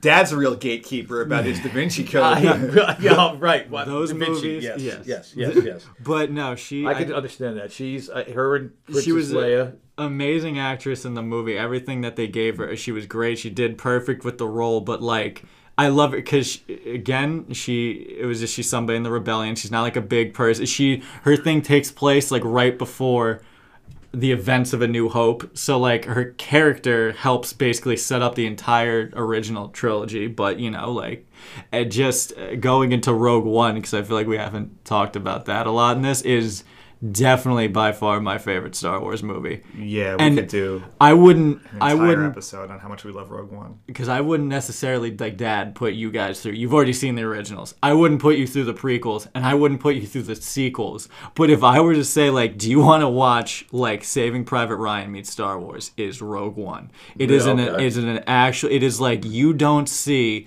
any Jedi's any there's no like people being mystical you see like th- how the war affects real people if you were to take this galaxy and you're just a normal regular person in it. It's directed by a guy who he should do a World War II movie because he he loves it so much and he gets it.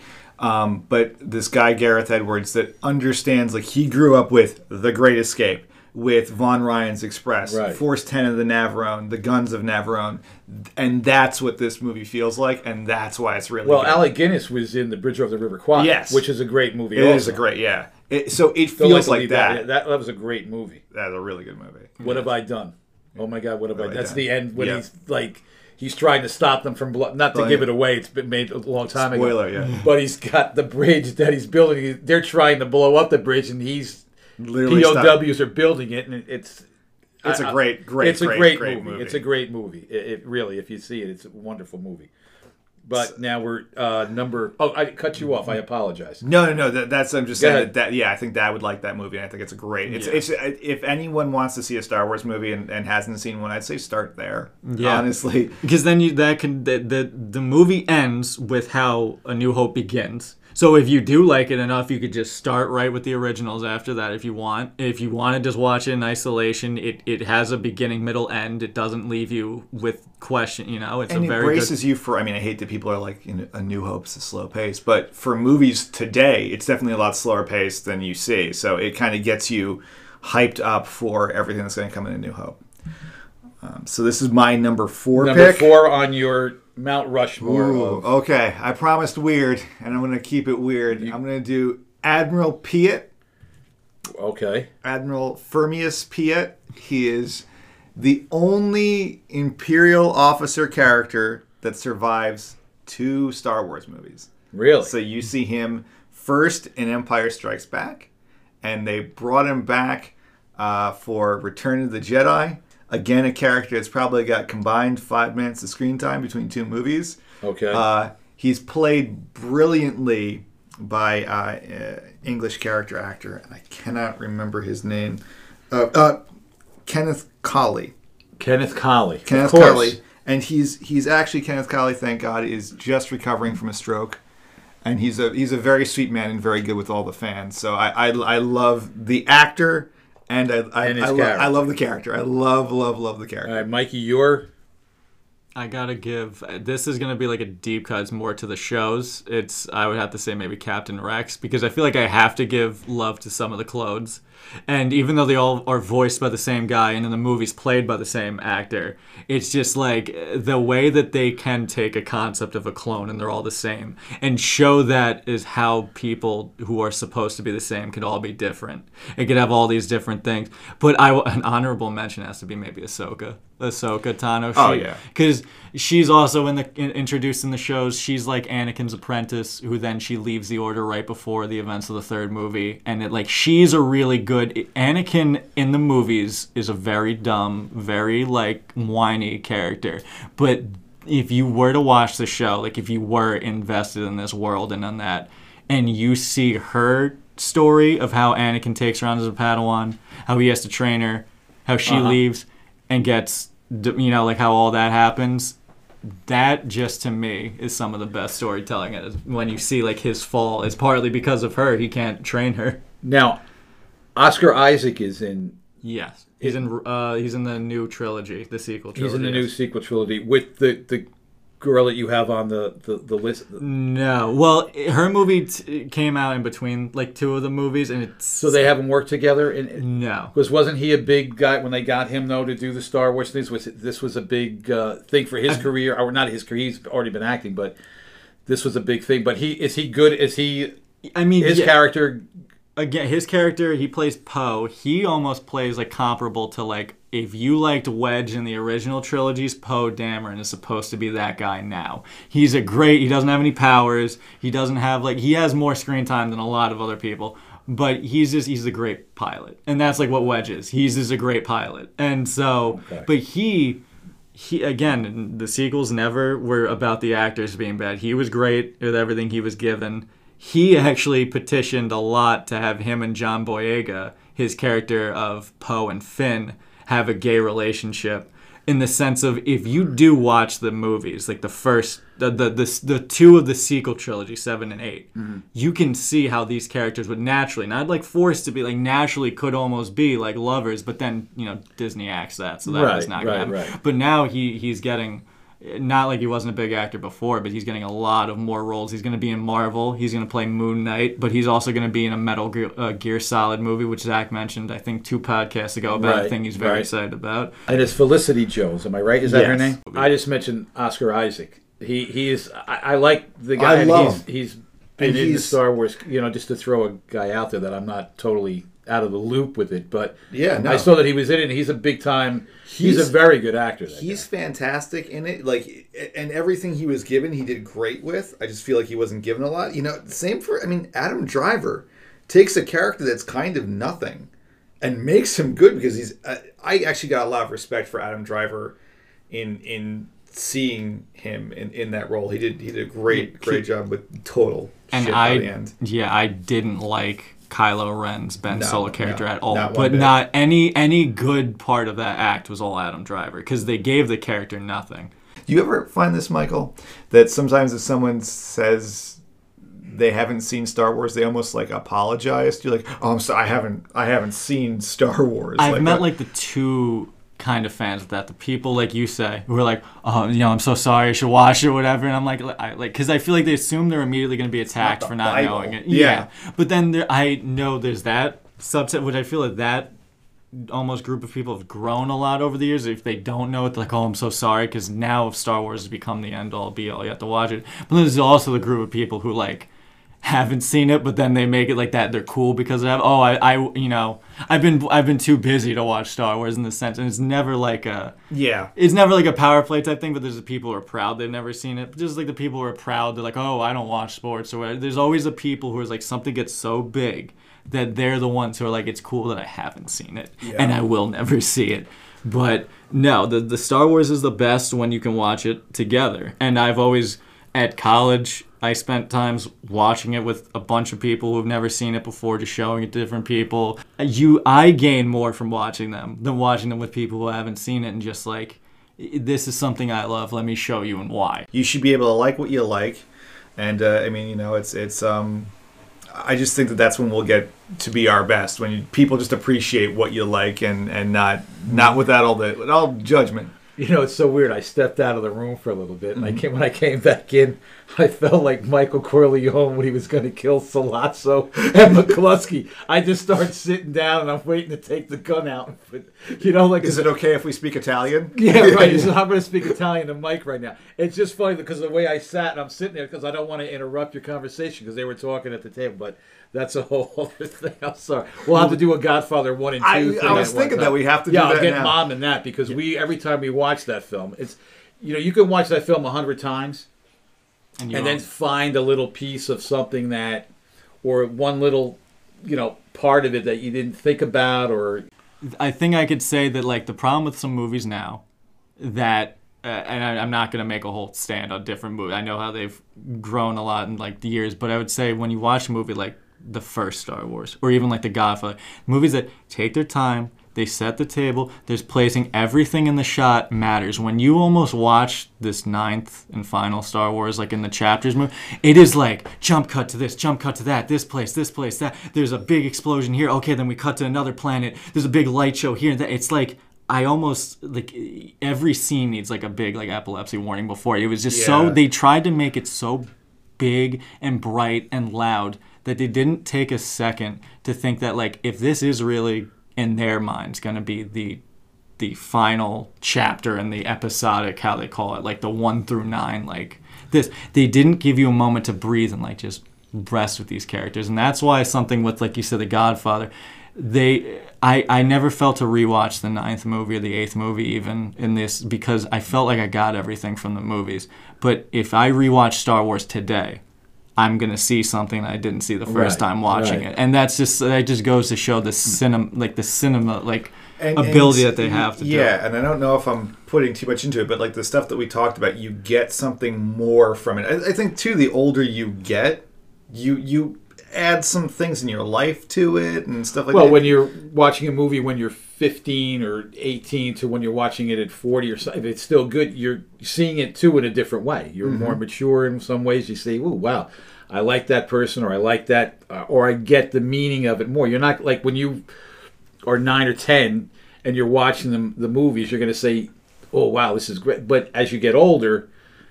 It affects you in a different way. You see things a different way. Hopefully, you do Yeah, from, yeah, well, raise I from mean- nine to twenty or well something some else. people don't And that- No, Yeah, that's true too. Some that's people true don't- too. You don't don't, you, grow. you don't grow and you don't get it. But you know what's funny? I was I was couldn't remember the actor's name, so I I knew Oscar. I was looking up Oscar Isaac. I couldn't I couldn't remember his name, so I knew he was in the Russell Crowe Robin Hood movie. yes yes All right, so I was like, I was trying to think of all the different movies, and he's done more than just that. Can but I can I just fun fact? I Yeah, saw sure, that movie sure. in theaters in like its opening week. I don't want. I don't know why I saw Robin that Hood, movie. saw? Uh, the Russell Crowe Robin Hood with the end with the final scenes like we declare him an outlaw. Right, Like right. I I don't know why my kid brain was like this movie's gonna be amazing. But I'm sorry to what we no, no, but it's funny because we had talked about the budget for the movie Star Wars was uh, eleven million dollars. yep Yeah. And I just happened to click on, you know, because I had to put in the movie, that Robin Hood movie. Can you guess what the budget for the Robin Hood movie with Russell Crowe and Cate Blanchett,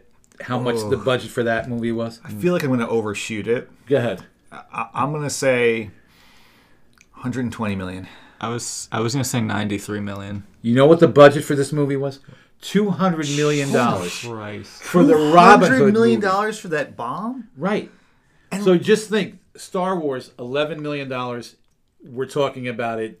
yeah i think robin hood's 40 public domain i don't think you have to pay for the rights for it I it's just I guess that maybe it's actors and all the people that were in it or whatever. But the total, but but you just think of a movie like that with all these things yeah and eleven million dollars, and now George Lucas gets four billion Yeah. dollars from Disney. That all it. speaks on the I don't think. Ridley Scott's going to get four billion dollars because he directed it to, to you know for doing Wait, the Ridley Robin. Hood. Scott directed that. Ridley movie? Scott directed the Robin Hood Oh movie. my yeah, God. I feel like uh, the thing with Ridley Scott is he does a movie and then he goes back to the aliens movies and he goes does a movie and he Right, goes back to them like All right, so then now comparing to the so the first Star Wars movie ever made, Right. budget of eleven million dollars. Now I don't know if you adjust for inflation, how much that'd be. That'd probably be around fifty to mm, seventy-five Probably million yeah. dollars. I trust Yeah. me, but it, it'd be a lot more now to make the first Star Wars movie. Let's face Yeah. it would probably be in the two hundred million dollar range. Now, who wants to guess how much the budget for the last Star Wars movie was? I'm going to say four hundred million dollars. for episode mm. nine.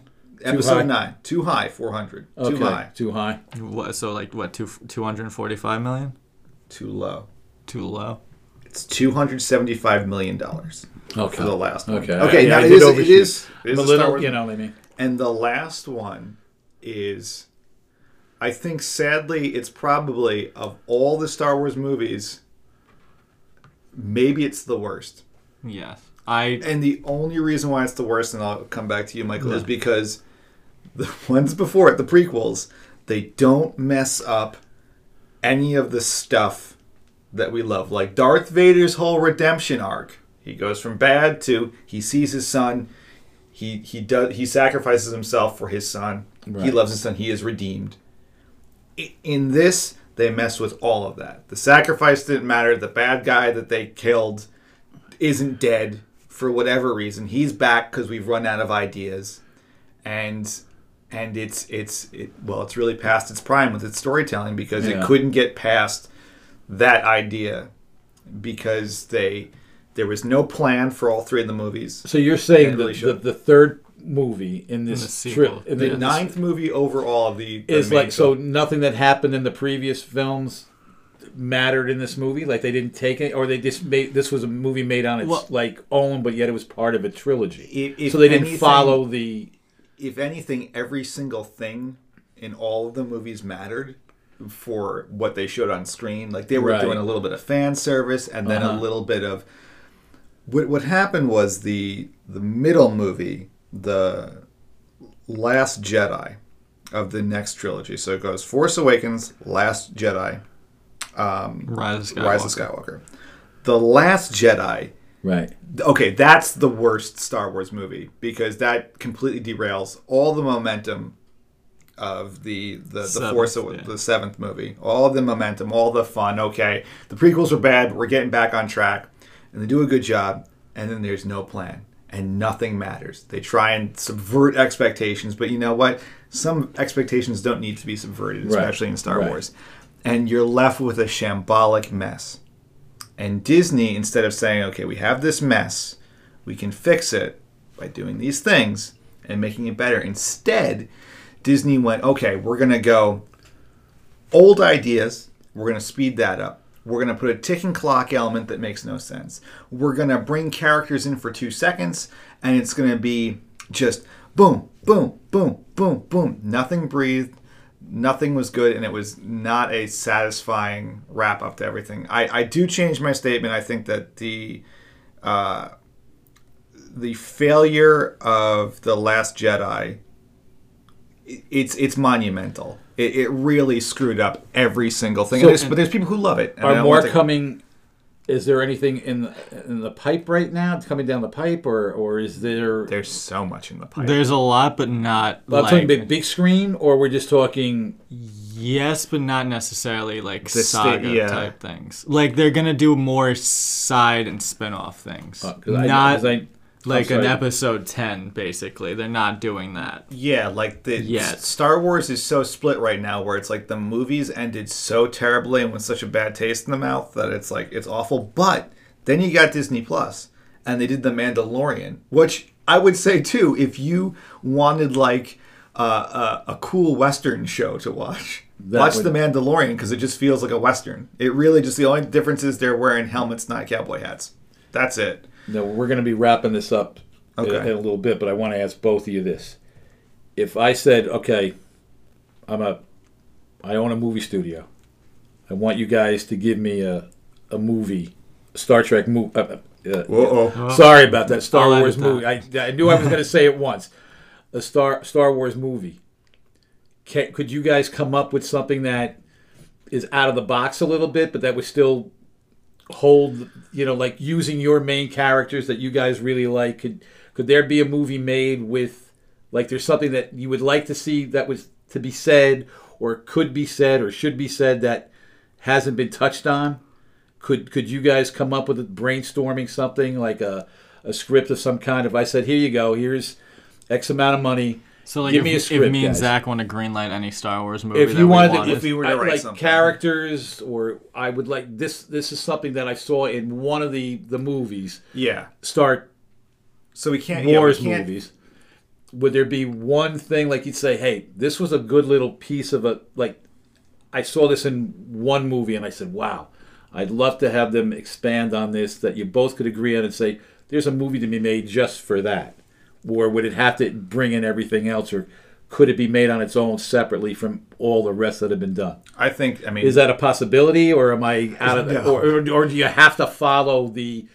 How dare you go out of line or go out of you know what are you talking about here? You know. Well, now that's kind of Disney's whole model is they're they're being successful in the idea of like First of all, that question make sense? Because I, yeah. no, you know what I'm saying. Yeah, Like if I said, hey guys, here you go, make your Star Wars. give me, a, give, make Yeah. me, your, you, ma- make me your Star Wars. Yeah. now.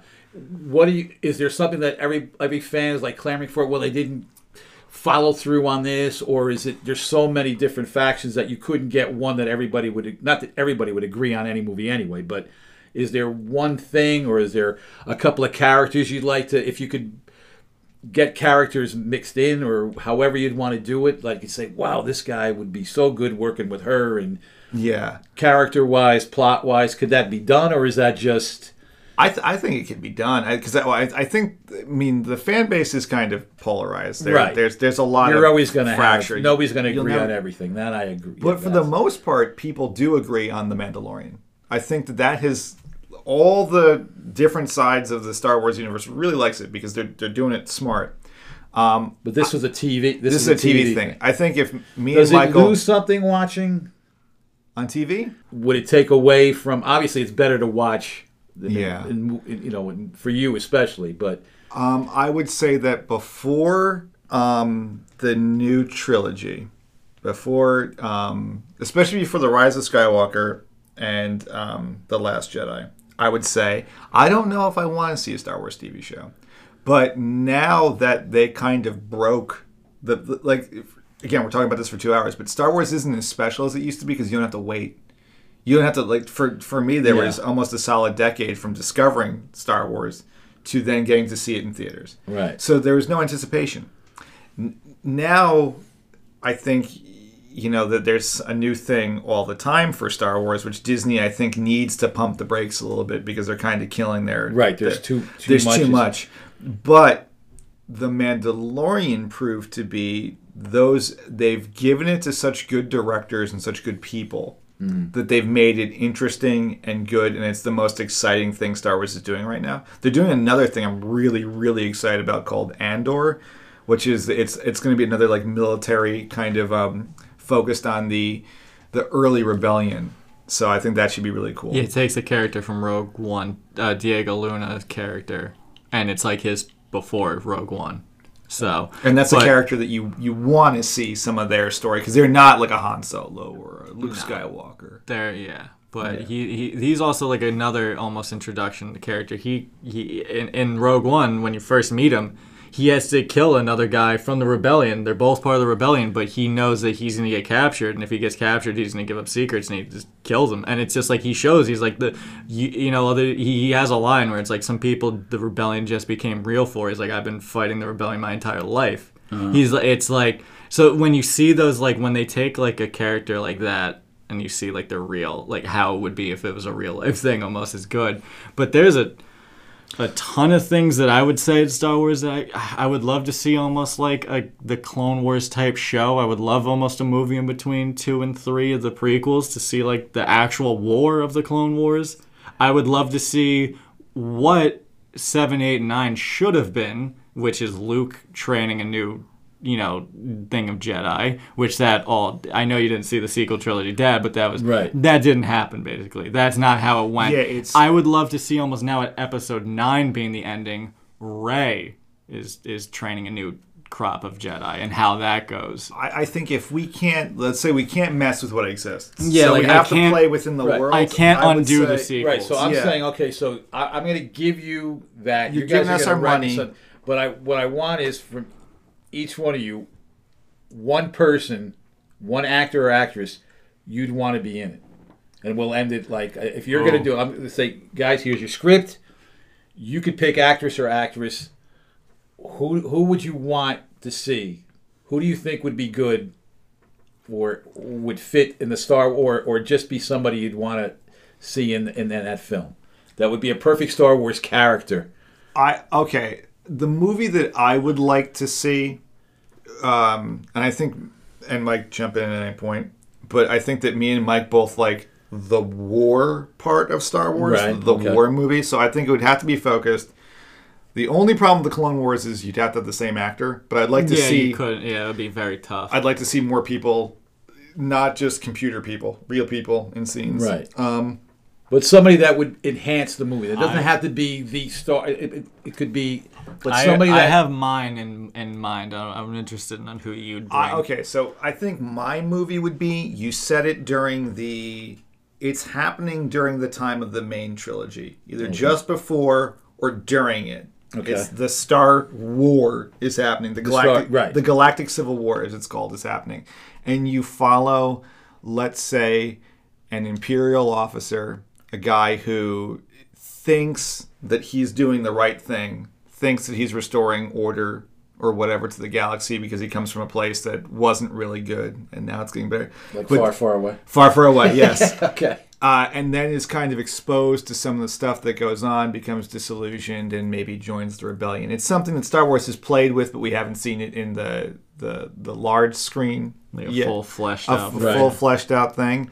And I think the actor that I'd be interested, I'm really liking. Uh, well, actually, Matt Smith might be too too old now for that uh, because I don't want a big actor. You don't like you don't want to have like a big big person for the movie. Oh, I have my. I, I almost have like the opposite. of Well, that. you could do- my movie like would be different. Like I'm not. I'm not talking about like my Star Wars movie at this point. The actor that I would bring in, and I know it almost sounds like I would bring Keanu Reeves into Star Wars, only because not for his star power, not because I know we have I gotcha. tons of podcasts about how much we love him. Right. I just think if he were to play a Jedi and almost like not a it doesn't have to be a Darth Vader type thing. He doesn't have to but if he were a Jedi who had to like he really had a movie focused on like he's been a Jedi for all of his life almost almost like what you're thinking like like a reverse of what Zach was saying. Okay, an imperial officer sees how bad the empire is, turns good, starts with the rebellion. Right. I'm like this dude's a Jedi, but what we've seen from the prequels and from other things is that the Jedi aren't always the best, most capable people to handle situations. Right. And even though they stand for the side of good, sometimes the Jedi just are involved in things they shouldn't be involved in. They're peacekeepers. They're not to, meant to be war generals and negotiators and all this.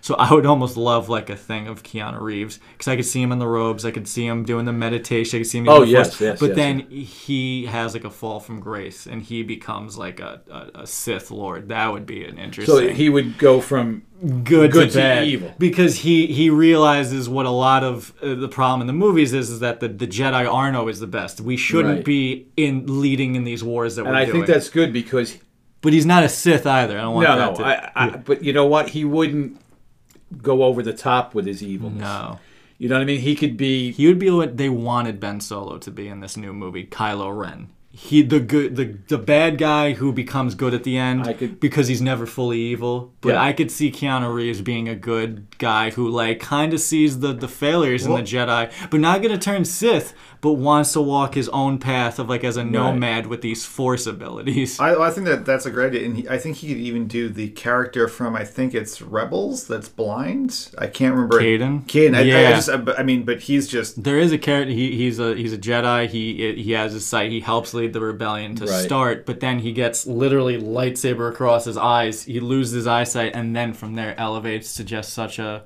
a better like you know A fight. zen place, but- Yeah, right. like he becomes uh, he during his story the, the the Jedi fall before he can become a Jedi Knight or a Master. So he becomes almost like a Jedi Knight and like finishes his training by himself because of his loss of sight. He has to use that to you know. Yeah. I he have can my be a good actor. Caden. You do have your because everybody's waiting with bated. Uh, Yes. Josh O'Connor from um, The Crown. He plays Prince Charles, the older Prince Charles. The older Prince Charles. Prince Charles in the newest season. He's Prince Charles in The Crown. And mm-hmm. he would be your Imperial fall from. gr- He would be the guy that would like. He- 'cause well, I- he's for the of podcast- pathetic. Yeah. You did. You showed a, a photo f- for us, and he he definitely looks like your typical like imperial Imperial officer. officer. Okay. Yeah. I think that that would be For that would be of my you listening on the radio. Yeah, Yeah, yes. think of a Or at pale- home. yeah. Just put on the just crown. IMDb Josh O'Connell, Right. and then that will tell you everything about how boring my Star Wars movie would be. tall, pasty It's, white an guy. it's an episode of The Crown in space.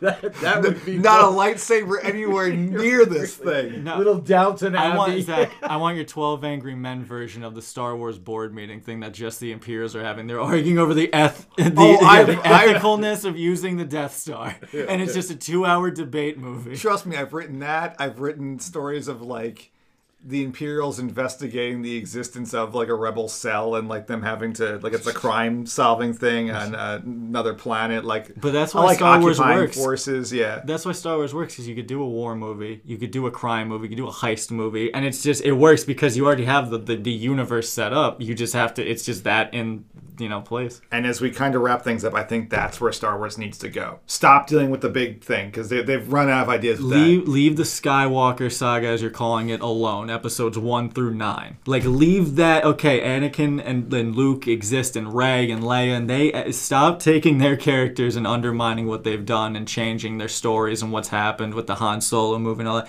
Leave those established characters alone. Because you have a galaxy's worth of stories that you could go from any number. They have different eras. You can go any different. Leave the Skywalkers alone. Yeah. And then just do your own almost. I don't know 80% of the people in this town.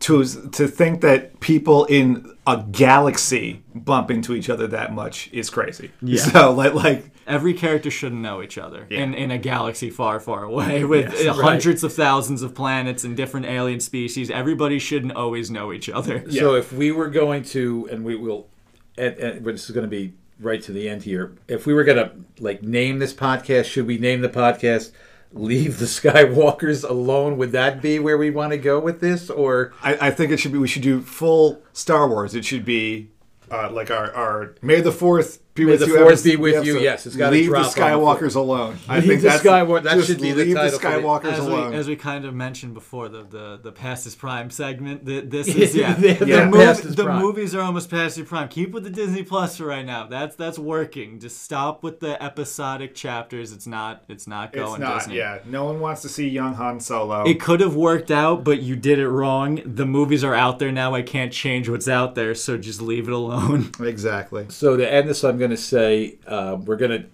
do obviously more podcasts every week, but in a couple of weeks, I want like a first rough draft of a. Uh, Don't worry, Dad. I have it right here. yeah, I'm sure you do.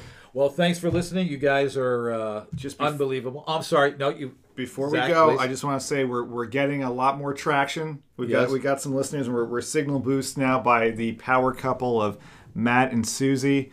Um, uh, Dad, Matt loves all your picks and thinks that you're doing some some good work. So we Thank got you. we've got Thank you very much. listeners, and Susie's like a social media influencer. So we're gonna get. Oh, that's what we if she's behind us, we're good. So I think she's influenced me out and just wants you to run it from now on. But no, that's No. great. Hey, and what we're going to do at this, the end of every podcast is start naming all our listeners. listen. So- It won't take that long. It won't take that long. All, We've already named 10 of half. you, we We've love already you. named We yes. love you. And if All you of you if out you got there. through an, uh, an almost over two hour uh, podcast on Star Wars, then you know Oh, what you know you, what? deserve a Then you shout out are- anyway. You get the medal. You get the medal. You get the medal. So thanks for uh, tuning in, and uh, we'll be back uh, Soon. to very soon. to discuss uh, the the draft and how it shook out. That's And- right. We will do that. But uh, that- that'll be the upcoming post- I, I will be equally as talk talkative. Yes, Zach has uh, That'll got be- all his picks down. Yeah, that'll his be the first mock post-credits draft tease. didn't go as well as he thought. So uh, thanks for listening, and uh, we'll be back soon. Thanks.